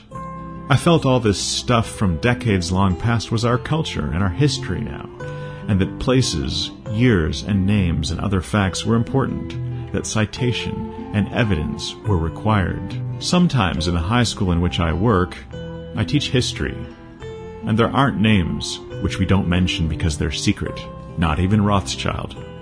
To my dismay, many felt that my naming that one name, Hayhoe, was some kind of low blow or uncalled for display of trashiness, tacky behavior, disrespectful, evidence of a cheap personality with no class, speaking ill of the dead, exposing that which ought to be kept private, airing dirty laundry, telling it in Gath. It's kind of like Catholics who don't really believe any of the dogma at all, but would still be deeply offended if someone said something unflattering about the Pope. I do not have the support of my family or anyone still inside my meeting culture in naming that name. I have made them upset at me all over again, reopened that wound. So if you're reading this, and you're an outsider to the group in which I grew up, you'll just have to trust me when I tell you that taking that name of Hayhoe in vain just now has cost me. Early 20th century occultist, Satanist, and junkie Aleister Crowley he of the Ozzy Osbourne song, was of course raised Plymouth Brethren just like I was, just like George Gow, the acid bath killer. And young Aleister was baptized just like I was. In his memoir, writing in the third person, Crowley writes, As the Plymouth Brethren practice infant baptism by immersion, it must have taken place in the first three months of his life. Yet he has a perfectly clear visual recollection of the scene. It took place in a bathroom on the first floor of the house in which he was born. He remembers the shape of the room, the disposal of its appointments, the little group of brethren surrounding him, and the surprise of finding himself, dressed in a long white garment, being suddenly dipped and lifted from the water. He has also a clear auditory remembrance of words spoken solemnly over him. Though they meant nothing, he was impressed by the peculiar tone it is not impossible that this gave him an all but unconquerable dislike for the cold plunge, and at the same time a vivid passion for ceremonial speech. These two qualities have played highly important parts in his development. I know that my baptism is indelibly imprinted on my memory, though I was only a toddler. Once I'd been baptized, I felt great. I belonged, and I was approved of. It was one of those very rare occasions when I knew that I'd made a choice, and the system that was my culture, which decided what was normal for all of us, was embracing and accepting me without reservation. I was doing something it wholly endorsed, and was taking an interest in what it wished me to take an interest in. Now, once I learned how to read, I could be into the Word as well. We were supposed to take an interest in asking the Lord to wash away our sins once and for all, in asking to be baptized, and then finally in asking for our place at the Lord's table and being granted or denied it by that system. The latter meant asking to join and be a member who was allowed to take communion Lord's Day morning. Part of that latter act, of course, involved forswearing association with other churches and their doctrine and with worldly entertainment, on pain of possibly getting kicked out again, put away from the Lord's table, by the men who claimed they guarded it and him from defilement. Here is Gordon Hayhoe, our own Brethren Yoda, writing about that years after his death on the internet. What a privilege it is to remember the Lord in his own appointed way. Though we are not told to invite all believers to his table, yet we know they are all represented in the one loaf. And we can teach them the truth of it, receiving them gladly when we can do so to the glory of God. Romans chapter 15, verses 6 and 7. The Lord himself invites them, but let us bear in mind that although it is the responsibility of each believer who breaks bread to examine himself, 1 Corinthians chapter 11 verse 28, it is also the responsibility of the assembly to judge evil in its midst, 1 Corinthians chapter 5 verses 12 and 13. God's assembly is the pillar and ground of the truth, and soundness in faith as to the person and work of Christ are of vital importance. 1 Timothy chapter 3 verse 15. Because of these things, we have to be careful as to who is received at the Lord's table. Even though an individual Christian may be sound in the faith and godly as to his own personal walk, yet if he knowingly remains in a group where moral or doctrinal evil is allowed, he is having fellowship with the evil, and is defiled thereby. For a little leaven leaveneth the whole lump. 1 Corinthians chapter 5, verse 6. Announcing our salvation, asking to be baptized, asking to be let in to the Lord's table. These things were our main rites of passage. Apart from those, there was only being married to someone from the church, baptizing one's own kids, and having one's funeral. That was it unless you were shooting for superstar status and went on missions work, but that was a whole other higher thing reserved for very special Christians. Plymouth Brethren churches don't have officially trained or accredited or appointed ministers. So for weddings, we generally have to either get a friendly pastor from a church not entirely dissimilar to ours in terms of doctrine, or a justice of the peace to tie the knot for our couples. But you don't have to have government papers to officiate when it's time to bury people, so we always handle our own funerals. Can't marry, but can bury. I started going to brethren funerals quite young. I went to quite a number of them by the time I'd reached adulthood. An old guard of faithful brethren were dying. People who sounded like far more colorful personalities than the dour old people who replaced them once they had died off. And we brethren folk are pros at dealing with death. In fact, Death validates our entire worldview and outlook on life. Our whole lives are building toward that final mission accomplished brethren funeral for our heaven bound soul. Some of the warmest, most demonstrative, kindest, accepting, and outgoing behavior I have ever seen from Plymouth Brethren people I've seen at funerals. Hatchets buried, grievances set aside, all of that good stuff. On the other hand, some of the coldest, most exclusive, hard hearted elitism and exclusionism have occurred when deciding who to invite to and who to exclude from things like weddings and baby showers. I have never been asked not to attend a funeral reception, but I have certainly been asked not to attend a wedding reception or two in my time because of being kicked out for satire. More on that later.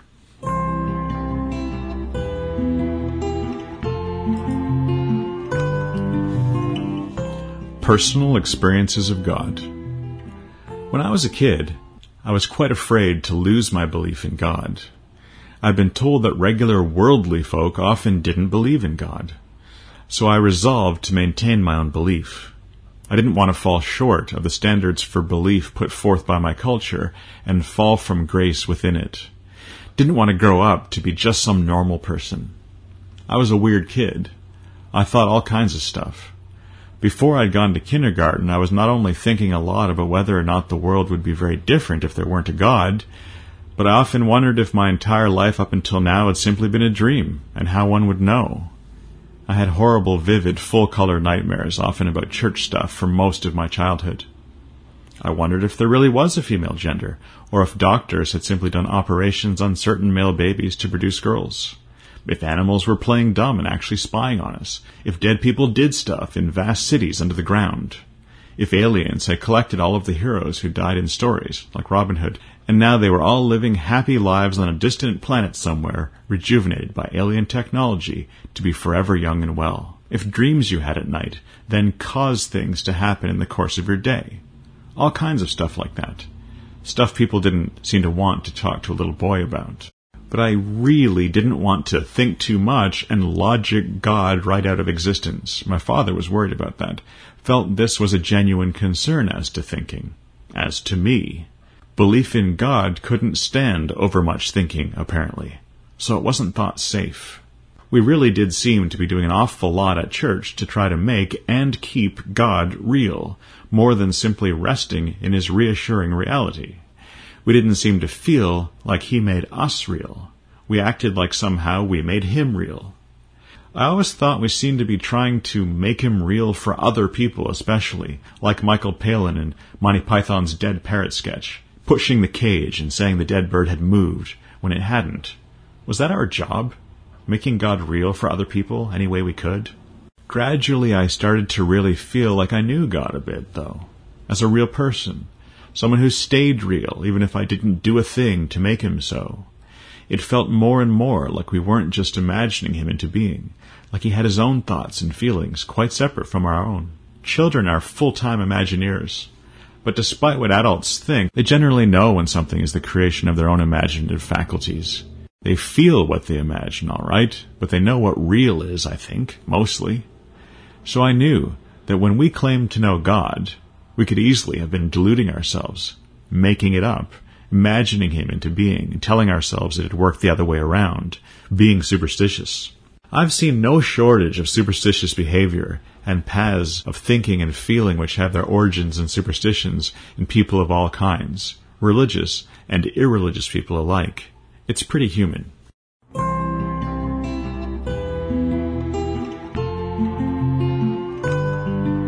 God is watching. When I was a kid, my experience of church was, of course, that it was normal and proper, not weird at all, not like other people's churches, dependable, reassuring, exactly the same every single day of every single year. Meeting had always been there, had always been just like this in every way, and it always would be. My experience of God, by contrast, was one of constant uncertainty, fear, and paranoia. God was alive. He could change moods based on our choices. God was watching. His standards were impossibly high. He didn't like any of the good stuff you did because it wasn't good enough for him. Regular and normal weren't good enough. We'd better not stop believing in him or we'd be no better than regular people. And there could be nothing worse than that. What else was the eccentric, empty, somber life for, after all? To be better human beings than the regular folks. So you kept your belief in him going, so as not to fall from the blessed position afforded unto us. But sometimes you really felt how much you needed him. Mum lost the car keys, and the family wouldn't be able to go out shopping until they were found. A church patriarch was going to probably die of a sudden unexplained illness. A conservative had very little chance of winning the prime ministership of Canada, and we all knew what hedonistic horrors liberal prime ministers would inflict upon a once decent, upstanding nation. When stuff like that happened, I'd pray. For hours. I would kneel down beside my bed in my little Trans Am pajamas, and I'd fear that, should I not get what I asked for, that this would be final clinching evidence that maybe there wasn't really a God listening to me. Mostly I feared that he was real, though, but wasn't listening to me, was being all Old Testament. So I was praying for God to act in such a way that I could experience him, to see him being real and caring. As it turned out, Mum found the car keys, and Joe Clark did win the election and serve a term as Prime Minister that was just about as long as most pregnancies. But Albert Hayhoe died anyway, leaving our church rudderless and fighting for direction. Without him, our church group was going to change big time by the time I started youth group in high school. There would now be no conservative elderly patriarch to kindly silence the middle-aged liberals. He'd have gone to be with the Lord, who'd left us to work things out for ourselves like that was a good idea. So two to one for God, I guessed. Of course, I didn't believe that answered prayer was any reliable final evidence of the existence of God. God was big, like really big. He did what he liked. So for me, my belief in God has been fueled throughout my life by seeing him in the inexorable slow movement of things in directions other than what humans would choose or mere entropy can explain. Currents, changes in the weather. For example, there was the fairly sudden, unforeseen disintegration of my church community right when there was more people coming out than ever before. There'd been some talk of building an addition on our meeting hall while I was in high school. By the time I'd finished university, there certainly was no need of that. It was empty. It seemed almost too horrible, too dramatic, too sudden to be natural. It seemed fictional. To me, it stank of things going on behind the scenes. The whole thing made one believe that there was an entropic pattern, a shape to human error, and one which evil spiritual forces fed on and exploited. It didn't seem at all new, and it certainly didn't seem random, nor inevitable either. In fact, there seemed to be lessons which, if they had been learned, and attitudes which, if they had been repented of, would have made what happened to us quite impossible. I think it had something to do with failing at love, with thinking we needed to correct and control people instead of understanding them. Then there was my own incremental, unwilling growing out of my church culture as it was practiced in my area, moving on in thinking, feeling, and living, splitting the seams of it like a tiny constrictive jacket. But my moving beyond it seems unnatural and beyond me today, because I didn't want any of that. I would never have chosen it. I just wanted to make my culture work. Marry a beautiful young brethren girl I'd met at Montreal conference. Have kids. Talk in reading meeting. Maybe play guitar at hymn sings.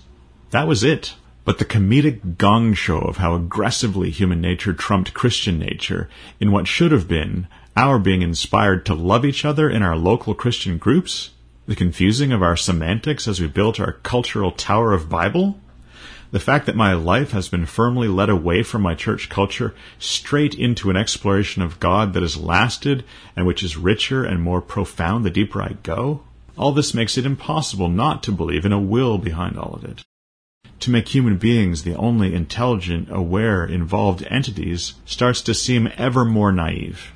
I know I'd have remained miserably entrenched in my church culture but for God dragging me kicking and screaming out of it toward something more real, for which thing he'd built an appetite into me. Being yanked out of it was very traumatic, like being dragged through a hedge backwards and tossed into the deep end of the pool. It wasn't what I was raised to deal with. It wasn't anything the culture was willing to accommodate. No success was predicted by anyone, particularly me, for anyone doing this kind of thing with his life. The best of human forecasting would have suggested that decades later I'd have little to say about God now, and little belief in Him, if I strayed from my birth culture's well trodden paths. That no longer sitting weakly under the indoctrination would result in me waking up and deciding there was no truth in any of it. That I'd certainly not maintain the passion or have sufficient experiences and thoughts to write a book about finding God. And yet.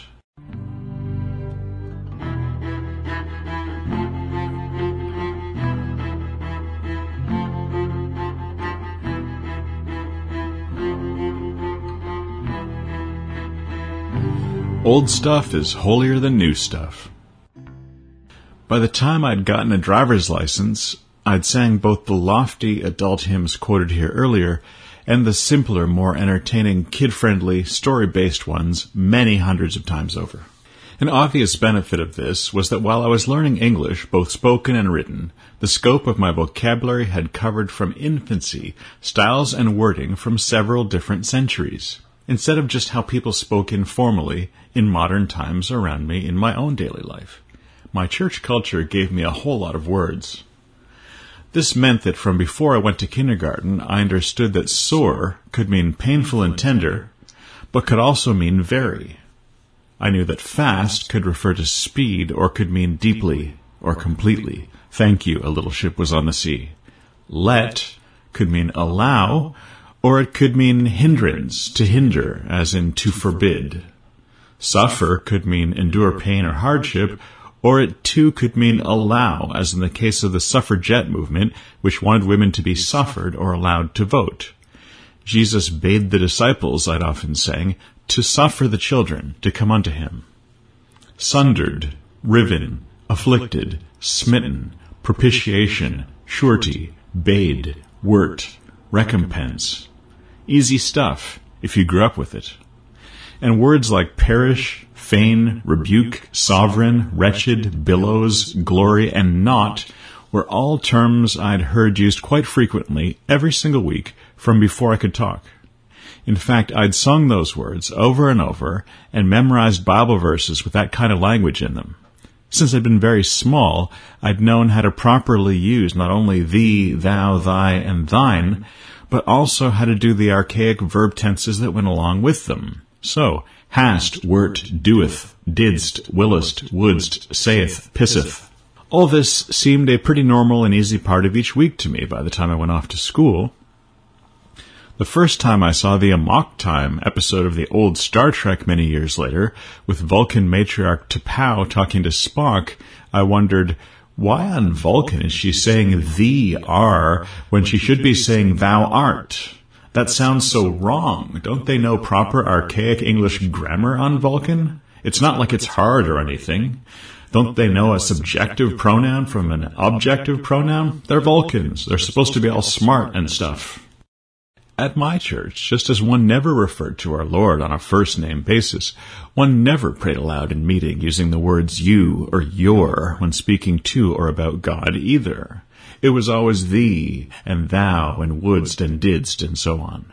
When people started modernizing things and wanted to change this practice, it eventually contributed to a church division in which almost all the modernizers simply left or were duly excommunicated, sundering our beleaguered riven fellowship, depending verily on thy perspective, and where thou indeed foundest thyself sitting even amidst the rising tumult.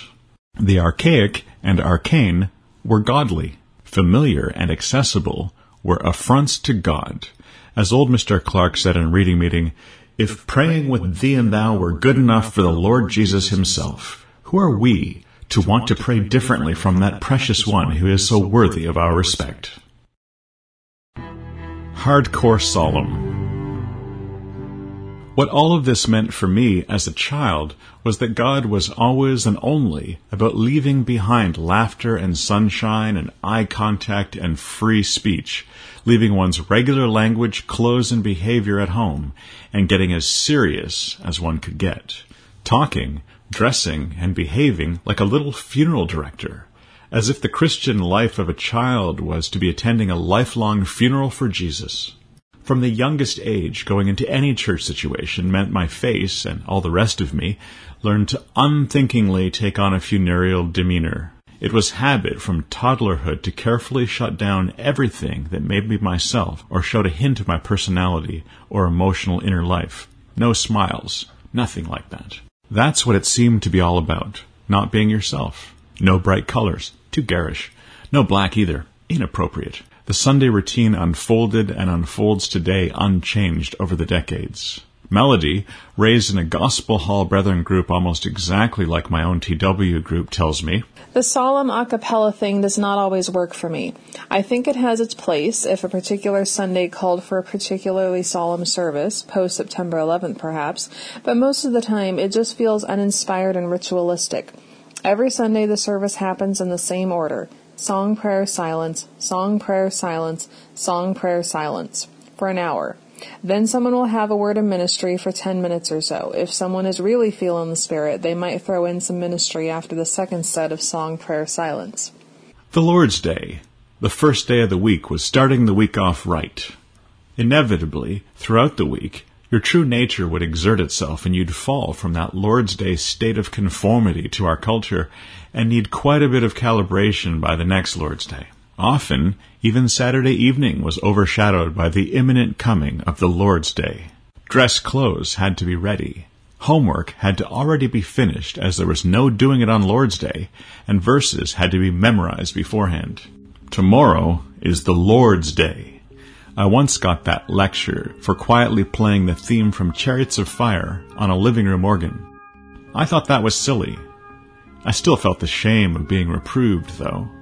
We teens walked a fine line of mocking, but also feeling deep shame and terror over the lowered eyebrows of old people who pulled their pants up troublingly high. In many ways, we'd simply shifted the Jewish Sabbath day one day later to Sunday. We certainly felt no need to rest on Saturday, but we firmly believed that Sunday needed to have no work and no entertainment or amusement happening on it, because it was the Lord's day rather than ours. We weren't to do anything that would benefit us on Sunday. We were not to be amused. And you didn't think your own regular thoughts, or feel your own regular feelings at meeting. If the usual thoughts and feelings relating to Spider-Man or Star Wars or junk food or what books you were reading started to cross your heart and mind, you sent them packing. If you were hardcore solemn like me anyway. We were told that of course you can't stop a bird from flying past your head, but you can certainly stop it from building a nest in your hair, Radagast. So thoughts and feelings needed to be suppressed. You sat there, unthinking thoughts and unfeeling things, while not doing anything. Jesus died to save you, and in gratitude and honor, you sacrificed being you in any real way. The only appropriate response to a great sacrifice was, obviously, a great sacrifice. One that you modestly called small and slapped, it's the very least we can do, onto.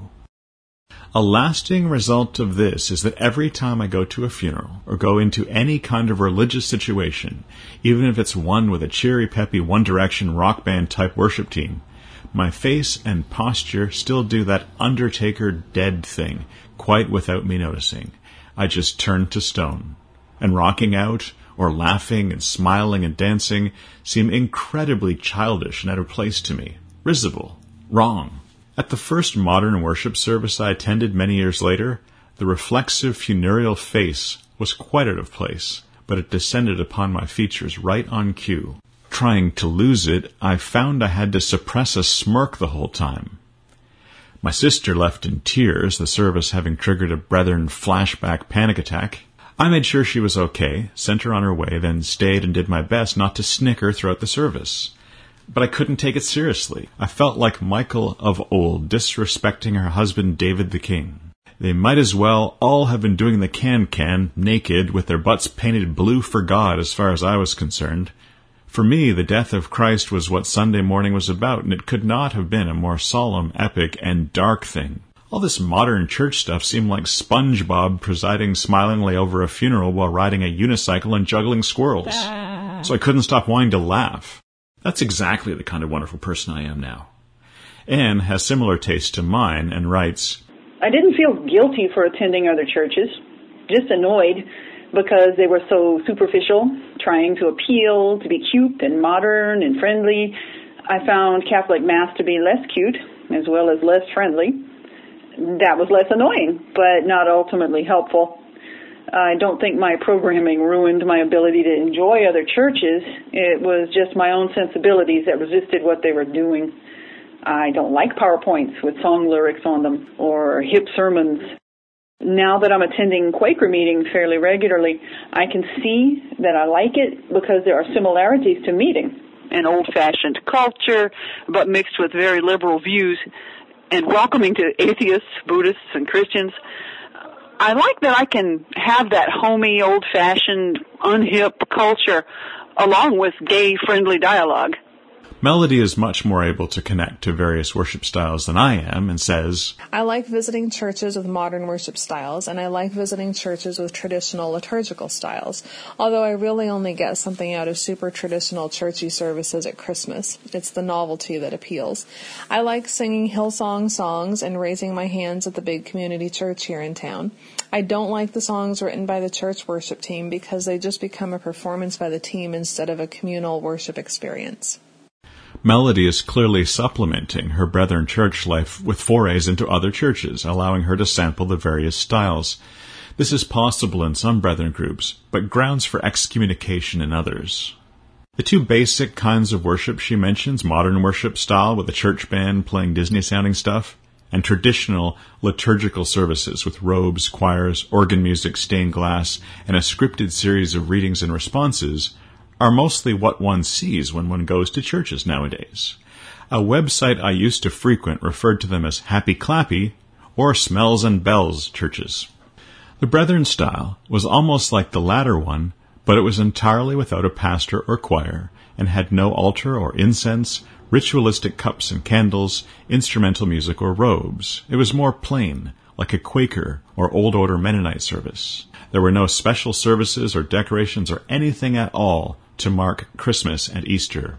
You can't really tell the inside of a Brethren meeting hall from a town council chamber or conference room at a corporation apart from the text on the walls being Bible texts rather than inspirational quotes from elsewhere.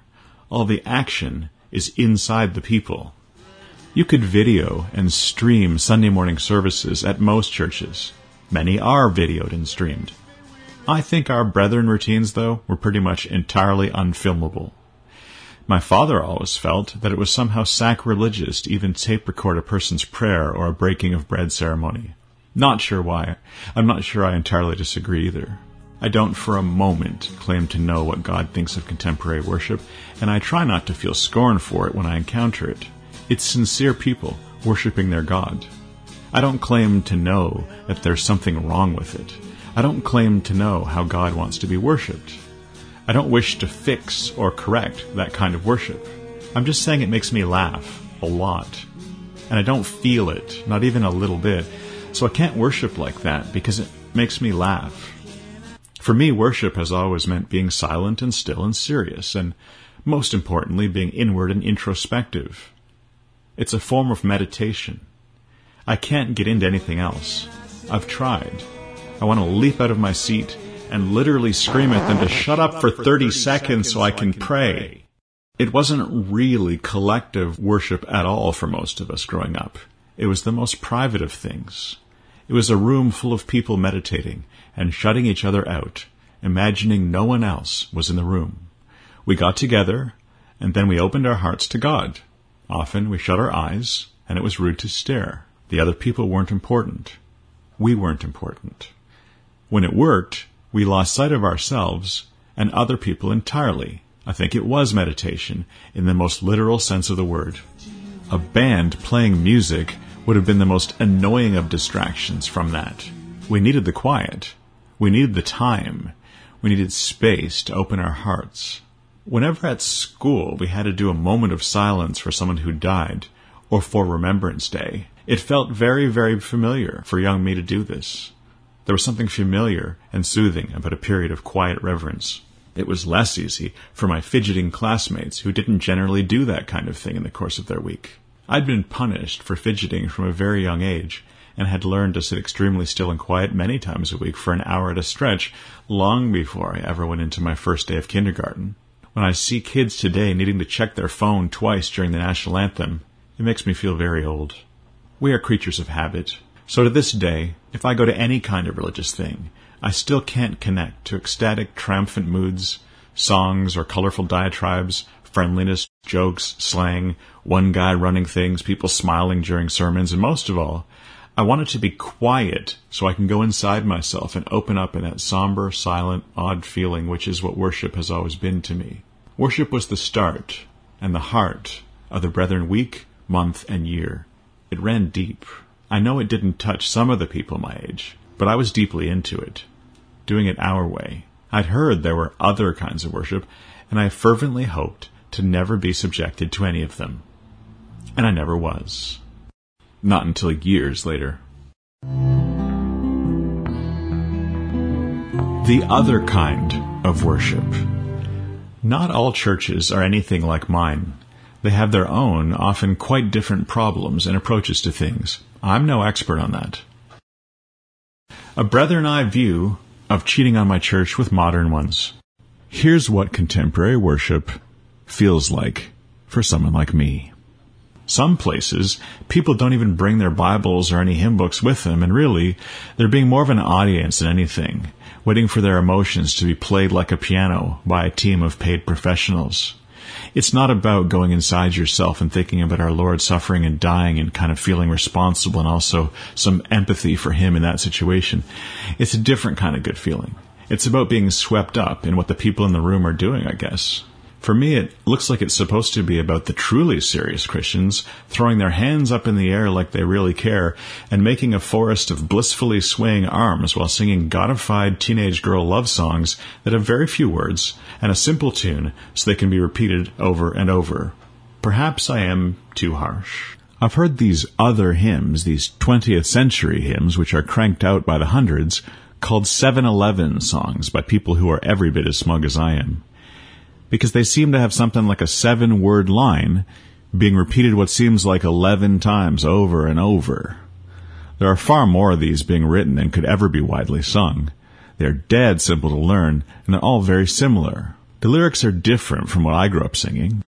They're often about how much we enjoy coming together to sing songs, about how much we enjoy coming together to sing songs, about how much we enjoy coming together to sing songs. Or about God being really, really, really, really big. To me, they sound vaguely euphoric in a remarkably unfocused, slightly insincere, overacted way. There doesn't seem to be the accustomed guilt or self erasure that would make me feel at home. Unlike our dusty old hymns, you could sing these new songs to a girl and she'd have no idea it was supposed to be sung to Jesus, your heavenly boyfriend. For the purpose of this audiotronic recordinage, I have tried to create a sound experience which will go some way toward demonstrating how out of place, how jarringly romantic, sexual, and downright inappropriate the lyrics of contemporary worship hymns generally sound to those of us who are steeped, in the womb, in hymns characterized by an ancient, reverent solemnity. Contemporary hymns don't sound hip to us so much as they sound awkward embarrassing to sit in the same room as.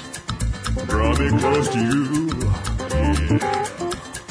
Never let me go. I'll lay it all down again. They say I'm your friend. You are my desire. No one else will do. Nothing else can take your place to feel the warmth of your embrace. Nothing else can take your place to feel the warmth of your embrace. Help me find a way. Bring me back to you. You're all I want. You're all I want. You're all I've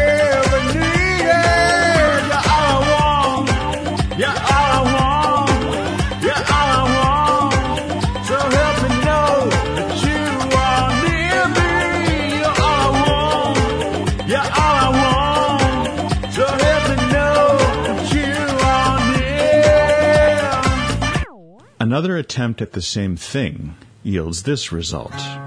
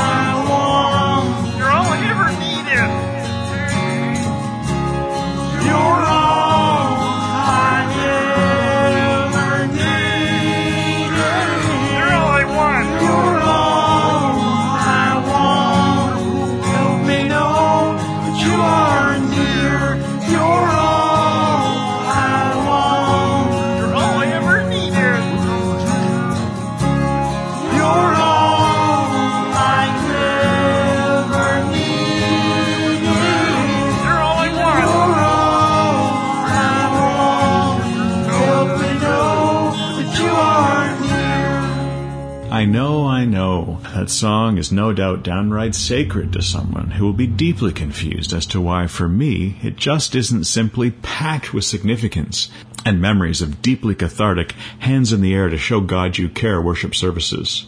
Why, for me, it's hilarious. How can you not love that hymn? People will demand of me. Hard to know how to even answer a question like that. I do not love it, Sam I am. It's not my heart. Tempts me to sing it to a girl and see if she has a clue it's supposed to be sung to God, tempts me to judge my fellow Christians because I can't seem to get into it, tempts them to judge me for the same reason. So is the song wrong or me?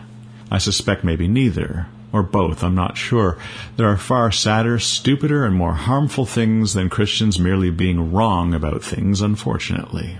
I have no idea how teenage me would have reacted to sitting in on a more conventional contemporary church service. It never happened even once. We weren't allowed, and we didn't want to. And in the early 1980s, most local churches hadn't yet modernized their worship styles. But if I'd have witnessed then what is the norm in churches today, of course the main thing would have been that the whole time I was there, I would have felt horribly, fatally aware of consorting with infidels. I would have been totally weirded out by the fact that it looked like I didn't even know where to show up Sunday morning. I would have sat there in abject terror that someone at my church would find out and I'd be put away from the Lord's table. Even today, with no conscience qualms at all about attending whatever church I want, contemporary church services are things I have a strong adverse reaction to. It's a taste thing and a deep psychological thing. It's not something one gets over in a year. It's not something one prays for healing from and sees fade away like magic. Taste in worship style is deeply personal. It's a real room divider. Other modern church worship hymns I've heard actually mention Christ by name and are more intimate and say things like, Your love is extravagant.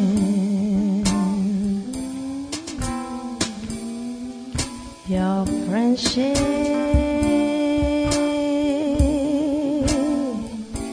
is intimate,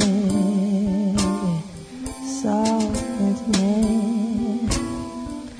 I feel I'm moving to the rhythm of your grace. Your fragrance is intoxicating in our secret place.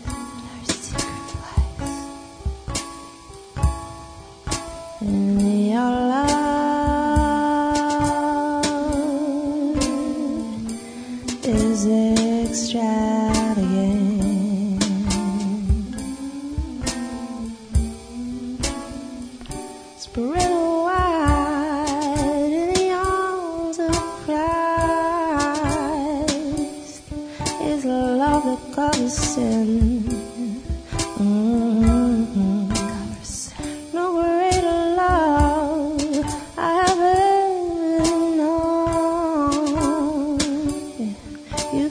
Consider me a friend.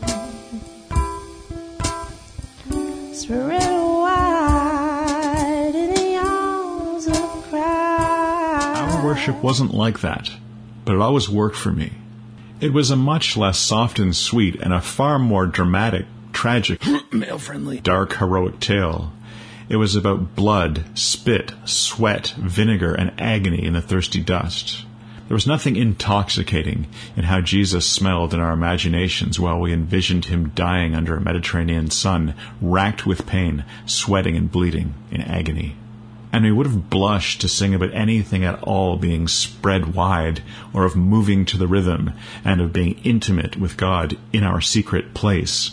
So me going out to a modern church is like grabbing up a bunch of sleeve tattooed fans at a death metal concert, transplanting them to a concert put on by the latest bubblegum Pop Tart, and trying to get them into it. Trying to make Lamb of God fans rock out to Justin Bieber. The old Victorian and the few slightly newer revival era hymns that we meeting folks sang were clearly all done in an easily definable musical style. They had a specific musical sound. Certain instruments were used and others not. So no banjos or kazoos, no distorted guitars. Musically, they were part of a genre, just like rap, metal, jazz, country, or blues are. They were part of what is now thought of as the traditional church music genre. They had to be, or we wouldn't have accepted them. And they were, so to us, the old hymns sounded normal and right. Slow, somber organs and choirs in the other churches sounded appropriate to us too. Right and good. Too good, in fact. We wanted them for our church services. and they were ostentatious and appealed to human pride and the senses and moods of man, so we sacrificed them for God instead. But they were old and reverent. We approved. And if someone did a funny song or just a non-church song but used that church sound, well, we felt mocked personally because it was about our identity. We felt that it was them, those sacrilegious people, mocking us, the religious people, them against us, us against them. They could have their disgusting rock music with its devil guitars and its sex beats. The hymn sound was ours. Back in the day, when Ray Charles speeded up, There's a man going round taking names. A traditional hymn he'd grown up with at church, and made it into his hit song, Well, I got a woman way over town. She's good to me. Oh, yeah. This was seen by church folk across the world as stealing tunes from God and as absolute sacrilege, disgraceful. People were so angry, in fact, that they just knew that God was as offended by it as they were, and they expected that Ray Charles fellow to be stricken blind from on high or something. We Brethren people were superstitious about our Little Flock hymn book hymns in particular, and the music style that went with those. Most of them had come from the hymnals of the other Victorian churches anyway, but still, no new hymn was ever going to be welcome at our door. We preferred something like Abide With Me, in which lyricist Henry Francis Lyte takes seven agonizing stanzas to slowly die of tuberculosis. Nowadays, people who like contemporary worship music often feel that they're way beyond that dusty old attitude. They can cope with some quiet drums and some melodic electric guitars after all, and they like new stuff. After all, there are hundreds of Maranatha songs written every week, mostly by the same five guys. And any music can be worship music, right? It's not a style. The fact is, contemporary worship hymns are clearly sung in a style. Musically, they are part of a genre, just like rap, metal, jazz, country, or blues. No matter what the instrumentation is, the tone of voice is supposed to remain fairly Billy Corgan. Today is the greatest day I've ever known. It has to, or it's disrespectful, offends people, because then it's not being done right. Because they're superstitious about that vocal style, about that sound, and it's about their identity. So if you mess with it, or even just don't like it, they get kind of hurt. But you could do any song with that contemporary church sound.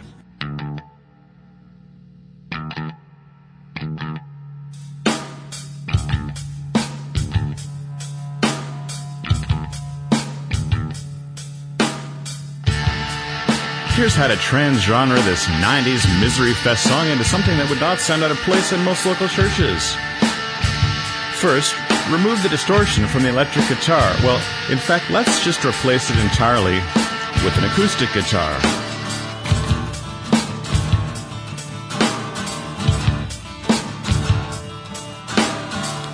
Then let's put a nice shirt on the sweaty, shirtless drummer and have him play with a lot less elbow grease. Bend and nod in the direction of traditional church music, we need to make an organ part share stage equally with the guitar. Those two can stand side by side now and smile beautifully at everyone.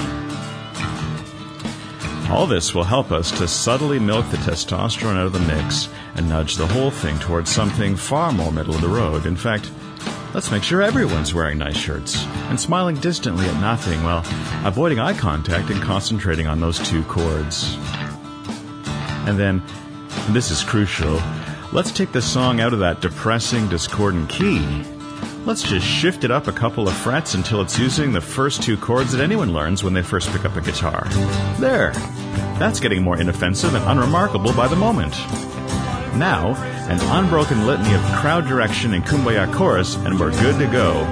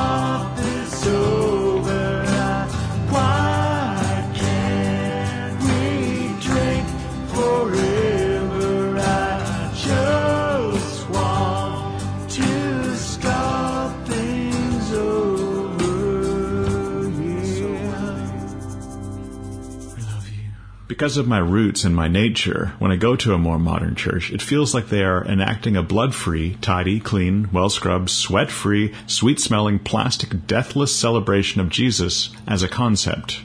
Or they are gushingly declaring fangirl crushes on a Jesus who is a totally awesome, super cool, chill guy who went to heaven and never died. Not really, which is so awesome, right? And it sounds to my critical brethren ears, trained to judge and correct, like they feel that laying it all down for Him or surrendering completely to Him is some kind of big magnanimous act, one they have to psych themselves up for, and which is really terribly selfless and important and should definitely be celebrated in song over and over. Not so much Christ's sacrifice of His life for them, but of theirs for Him, the holiest of acts, their surrender of their sweet special weekly lives, God having to wait lovingly and patiently for them to do it so he can start to work in and through them. God didn't wait for me to surrender anything in any way to him. He grabbed me by the scruff of the neck and tore me right out of my birth culture without asking first. He didn't wait for me to get it. He didn't wait politely until I surrendered all.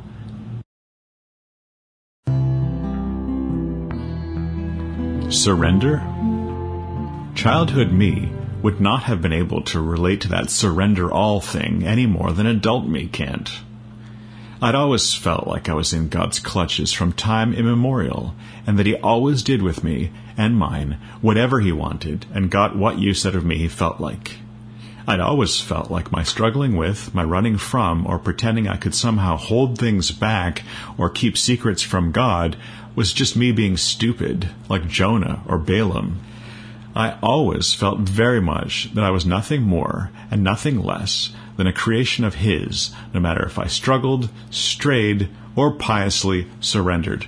I've been raised to see Peter and Paul and Jonah as great examples of it not mattering a bit how hard you tried to struggle to escape God, that He had you, so not to kid yourself that you could run away or shut Him out. Aslan was on the move, and he wasn't a tame lion. That was my experience. He could do whatever he liked with your life, even if he needed you to die. Especially if he needed you to die. It was absolutely going to happen. I knew I'd never been my own to begin with, and that I'd never escape him, no matter what he wanted to do with my life. As a teenager, I begged him not to send me to Africa, not to leave me still looking for a wife at 36 years of age, never to let me get excommunicated from my church culture. I felt like I had nothing and no one to magnanimously surrender to him. Best to try to get along with him, of course, but surrender? Surrender what? What was left? He had me by my very life. But for his indulgence, I knew from a young age, I would not have been able to even draw my next breath. He controlled absolutely everything about us, and we weren't to make any of our own choices. And we were supposed to get off on that. God was to be our Christian Grey. Freedom was for sinners. Christians were to be the slaves of God. So we didn't just feel like we turned our lives over to Christ from time to time whenever we nobly remembered to and then sang about it. We were wholly indoctrinated to the point of not knowing how to think or feel outside the bounds of church expectations. We didn't, many of us, know even who we were, not outside of who and what our cultures told us we were. If our culture told us we were bad, we knew we were. If it didn't understand what we were doing and was troubled, then we were troubled. If they praised us, we knew we were doing well. I'd never lived a month free from my church culture. So the idea of giving up some purely theoretical freedom and sacrificing it to God would have made no sense at all to me. Even today, I am as likely to sing a song vowing to surrender myself to breathing air or to being subject to gravity or having two legs as I am to surrendering all to God. So any time I go into a church with modern worship music singing about surrendering all like it's some big thing, I feel like I'm witnessing some other religion entirely. I truly believe that these are sincere people who are expressing their devotion to the same God I worship, and that our God probably likes a lot of what they're doing. But that's a belief, a head thing. I can't feel it much. The two worship styles feel to me like different religions. Mine always felt good to me, and continues to feel good when I revisit it in a formal Sunday context.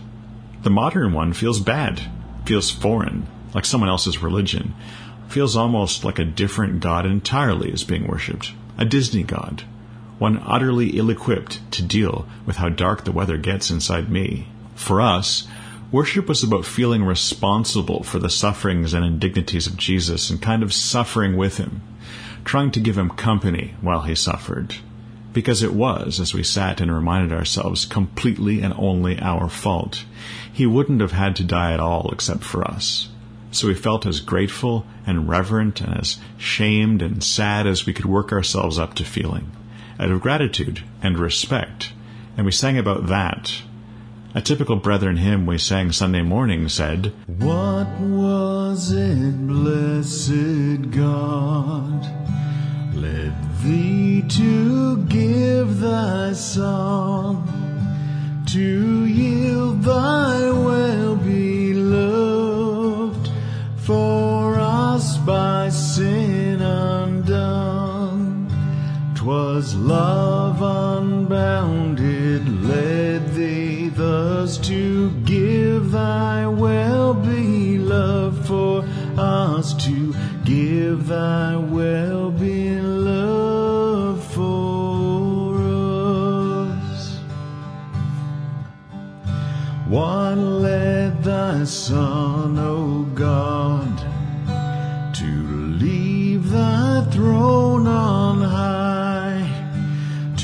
shed his precious blood, to suffer and to die?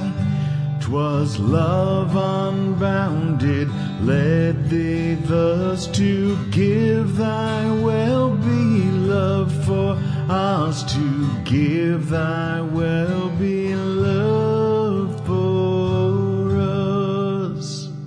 That one was my positive favorite Sunday morning hymn. Women were not allowed to give out or choose hymns for us to sing during church. That was for men only. I always found it interesting then that hymns like the one that I just sang a bit of for you would be included in Brethren hymn books, though they had been written by women. It seemed to me a far greater honor to have one's very own hymn sung by everyone for centuries than to merely be allowed to suggest that the group maybe sing a hymn. There are many brethren groups which do allow women to give out hymns, especially nowadays. Not mine, though. Another hymn with a typical Sunday morning flavor that I always enjoyed was Twas on that night of deepest woe, when darkness round did thicken, when through deep waters thou didst go, and for our sins was stricken. Thou, Lord, didst seek that we should be with grateful hearts remembering thee. Thou, Lord, didst seek that we should be with grateful hearts remembering thee.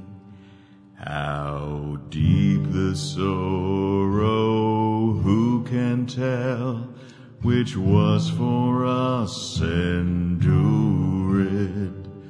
O love divine, which broke the spell that had our hearts allured.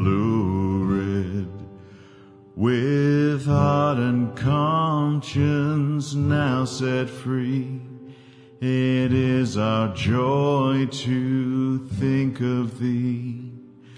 With heart and conscience now set free, it is our joy to think of thee.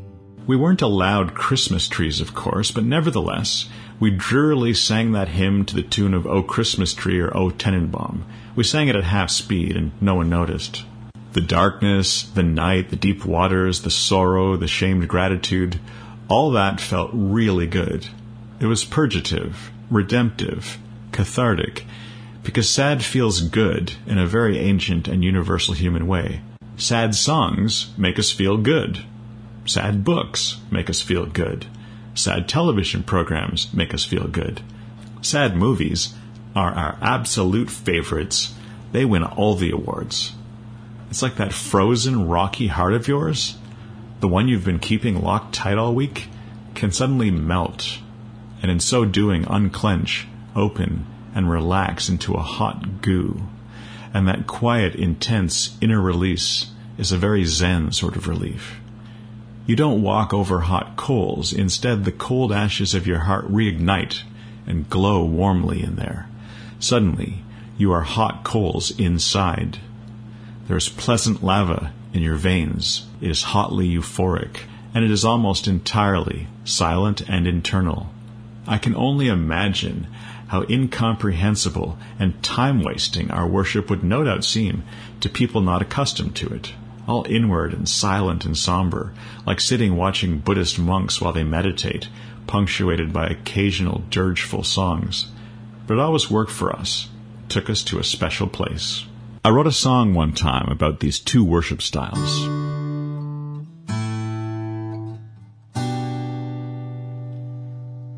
I was raised to hang my head in shame. Right on cue for an hour Sunday mornings and sing songs of pain and reverent self blame. So that's what I did, and I'm used to that. Do you like it all? Or the things you are more fond of? Can we reach a point where we're singing to ourselves about how we feel, live and believe, but leave you out almost entirely? I don't know what you'd like. No, I don't know what you'd like. Went to a church filled with weeping hipster youngsters, selfieing teens, singing songs about them singing. Yeah, singing songs about liking singing songs. That's what they did, and I wasn't feeling that. But do you like it all? Or the things you are more fond of? Can we reach a point where we're singing to ourselves about how we feel, live and believe, but leave you out almost entirely? I don't know what you like. No, I don't know what you like. Cause we've got songs about sweat, blood, and pain, debasing death, and about our sin and shame. And we've got songs about how awesome we are feeling to gladly surrender our sweet, special lives.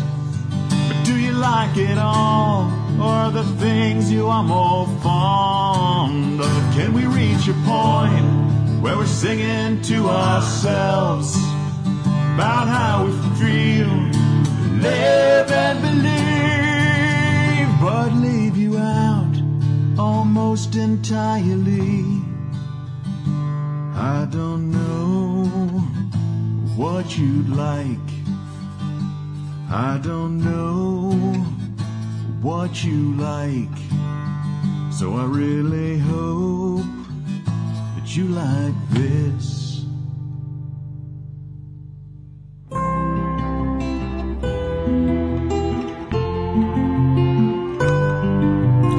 Pulled out of yourself. Once I became a teacher, I read a book called Reading Don't Fix No Chevys. It's by Jeffrey Wilhelm. It's about why reading is tough for some kids, the ones who want to fix Chevys in particular, boys, the ones who have so much trouble reading nowadays.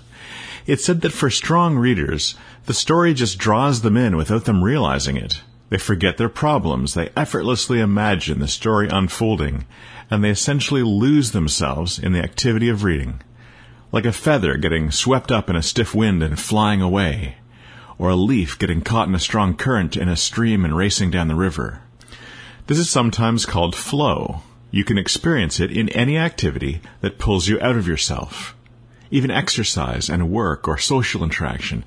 Things you don't have to think about doing much and which in fact stop you from thinking too much, if that's what you've been doing.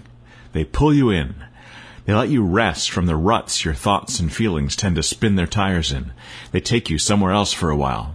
Thing is, this flow experience of opening up and relaxing is mainly connected with any number of things we weren't supposed to be doing growing up in the meeting dancing, music, sex, partying, concerts, stuff like that.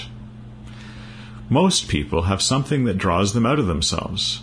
Brethren kids, for whom this was sports, perhaps had it a bit easier than I did.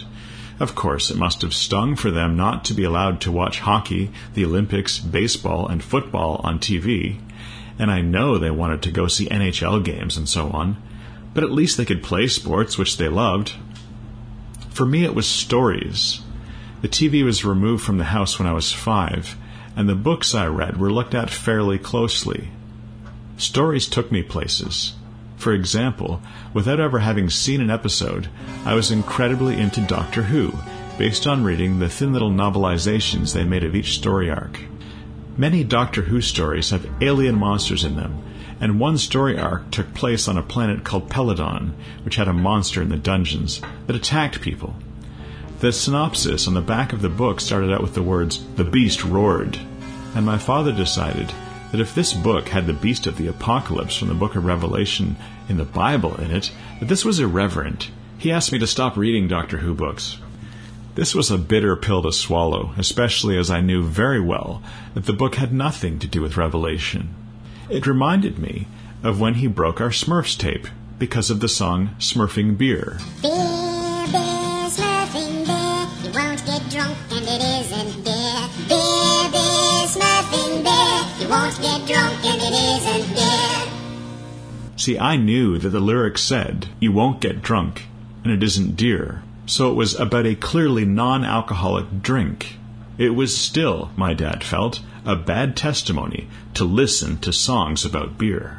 So I often read, with my books held so the cover was covered, to keep from having it taken from me. And I listened to music, with headphones only.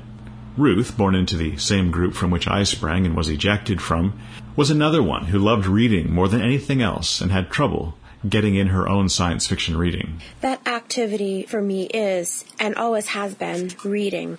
Getting swept away into another world, whether that world were a starship, Middle Earth, Narnia, or England of long ago. Losing myself in the lives and loves and struggles of the characters. Loving and hating them, knowing them better than I knew real life people. Living a double life through books. This was never, never encouraged within my birth culture. Reading to improve your mind and your faith, reading that was encouraging and edifying and profitable, was highly encouraged. If you were an intellectual Berean, you would be reading Darby and Kelly and Mackintosh. If you were in quest of good written ministry, but not quite intellectually advanced enough for the founding fathers' writings, you had endless choices of BTP publications of Bruce Anstey's written exposition on every possible possible scriptural topic. If you were a teen contemplating entering the world of courtships, you would be reading Passion and Purity and I Kiss Dating Goodbye.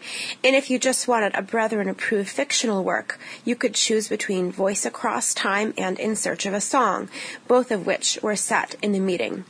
But reading that made you forget everything, that transported you to another time and place that was enjoyable. That was dangerous, could cause you to take your eyes off the Lord maybe even stumble. What's worse, your reading choices could be a stumbling block to a brother or sister. I had to read Star Trek on the sly, hiding my books under sofa cushions and disguising them with construction paper covers. And I didn't discover the worlds of Narnia and Middle Earth until I was an adult because these books were forbidden. I still have my Christian books from childhood The Sugar Creek Gang, Alexi and the Mountain Treasure, and the Jungle Doctor series, Sunshine Country. Stuff like that. I like them okay, but I also needed robots and pirates and cowboys and monsters and muscle men with swords and capes and things on occasion to really pull me out of myself and my gray life into other worlds where things are more exciting and less stifling. Colorful stuff. And Christian books didn't have robots or monsters or private eyes. They didn't usually even have guns or swords in them. If there were any, they weren't usually in the hands of the heroes. Flow is connected with the idea of passion. I don't mean romantic passion so much as getting really into something with your whole heart. Now, our parents claimed they wanted us to get into Thursday night Bible reading instead of watching the playoffs, reading comics, playing Nintendo, watching the A Team, or going to a really good movie or concert like our friends at school. I don't know if my parents really wanted this as much as they claimed or not, or what they would have done if we'd expressed anything like hockey playoff enthusiasm for church attendance. I do know that they felt worried and protective of us if anything but the things of the Lord were giving us this experience of forgetting ourselves. They felt like we were cheating on God if that happened, inviting divine retribution and judgment, the withholding of blessing at the very least. Really, I think they were quite content so long as we simply showed up and sat sedately at meeting. It was okay, even if you'd mentally checked out, so long as you looked dutiful and meek. It was all okay, so long as we showed no more passion and fanatic devotion to anything else either as long as we stayed out of trouble, didn't stray, didn't party, didn't entertain ourselves, didn't give the appearance of being someone who did, didn't get the reputation of being someone who might. I think this made many of us fear really getting into anything, and that some of us still have real trouble doing that. Dancing, for example, laughing at live comedy, or standing up and singing and cheering at a concert when we do, we're kind of looking over our shoulders to see if it's okay. We feel terribly self conscious. I think also that we feel a bit awkward that church stuff doesn't always hold quite the same thoughtless, stress relieving fun for us that these other things do. We must be lesser Christians to be so easily pulled in by these lesser things, these unedifying things of this world. Going for that flow. People in charismatic churches, of course, were doing the very opposite of what we were doing at mine. Rather than quiet, reverent contemplation, they were overtly going for that flow experience as much as possible. An outpouring rather than an inturning. Noisy projection rather than quiet reflection. Some of them prayerfully sought experiences like uncontrollably laughing, barking, sneezing, crying, fainting, or falling down in the spirit often as evidence of salvation. Reverence, silence, and doctrinal correctness aren't really the thing there. In fact, what churches of this kind are often looking to provide is what anthropologists call an orgiastic experience. The word has nothing to do with orgy nor orgasm, but simply means that you get caught up in a cathartic emotional experience. They're looking to experience an outpouring of emotion and will use stage lights, keyboard music, dancing, and slideshows with pictures of sunsets, mountains, and the ocean as catalysts if necessary. They'll use them to make prayers to God sound better. Whatever works is fair game. In many of these cases, the emotional outpouring is not simply evidence of something deeper going on, nor is it seen as merely a side benefit or a reward or anything, but it is the very point itself. The spirituality of the people involved and their connection to God are being measured by how deeply they get into the emotional experience. The catharsis becomes the focus, the outpouring of emotion the point. In fact, I think it can actually get to the point where the outpouring of emotion is in and of itself both what is being served and what is actually being worshipped. For people recovering from drug or alcohol addiction, I think the attempt can be made to get high on Jesus instead but what I think really doesn't matter. Naturally, people in my church would judge this kind of charismatic thing quite harshly and say that instead of correct thoughts about God being the point, an emotional experience had become the point. I would once have been right there with them saying the same thing, but I eventually discovered that we somber folk too often have our own dubious, not really about God reasons for doing our religious stuff our way too. Some people grew up worshiping God brethren style, but were simply served far less well by it than I. Some seemed to be more extroverted, emotional, and charismatic people. Some were loud people, or people who didn't like to be still. Many of these were the very first ones who left and went to more charismatic, performance based modern services and loved all that stuff. But not me. I was brethren, through and through. I was in it for the long haul.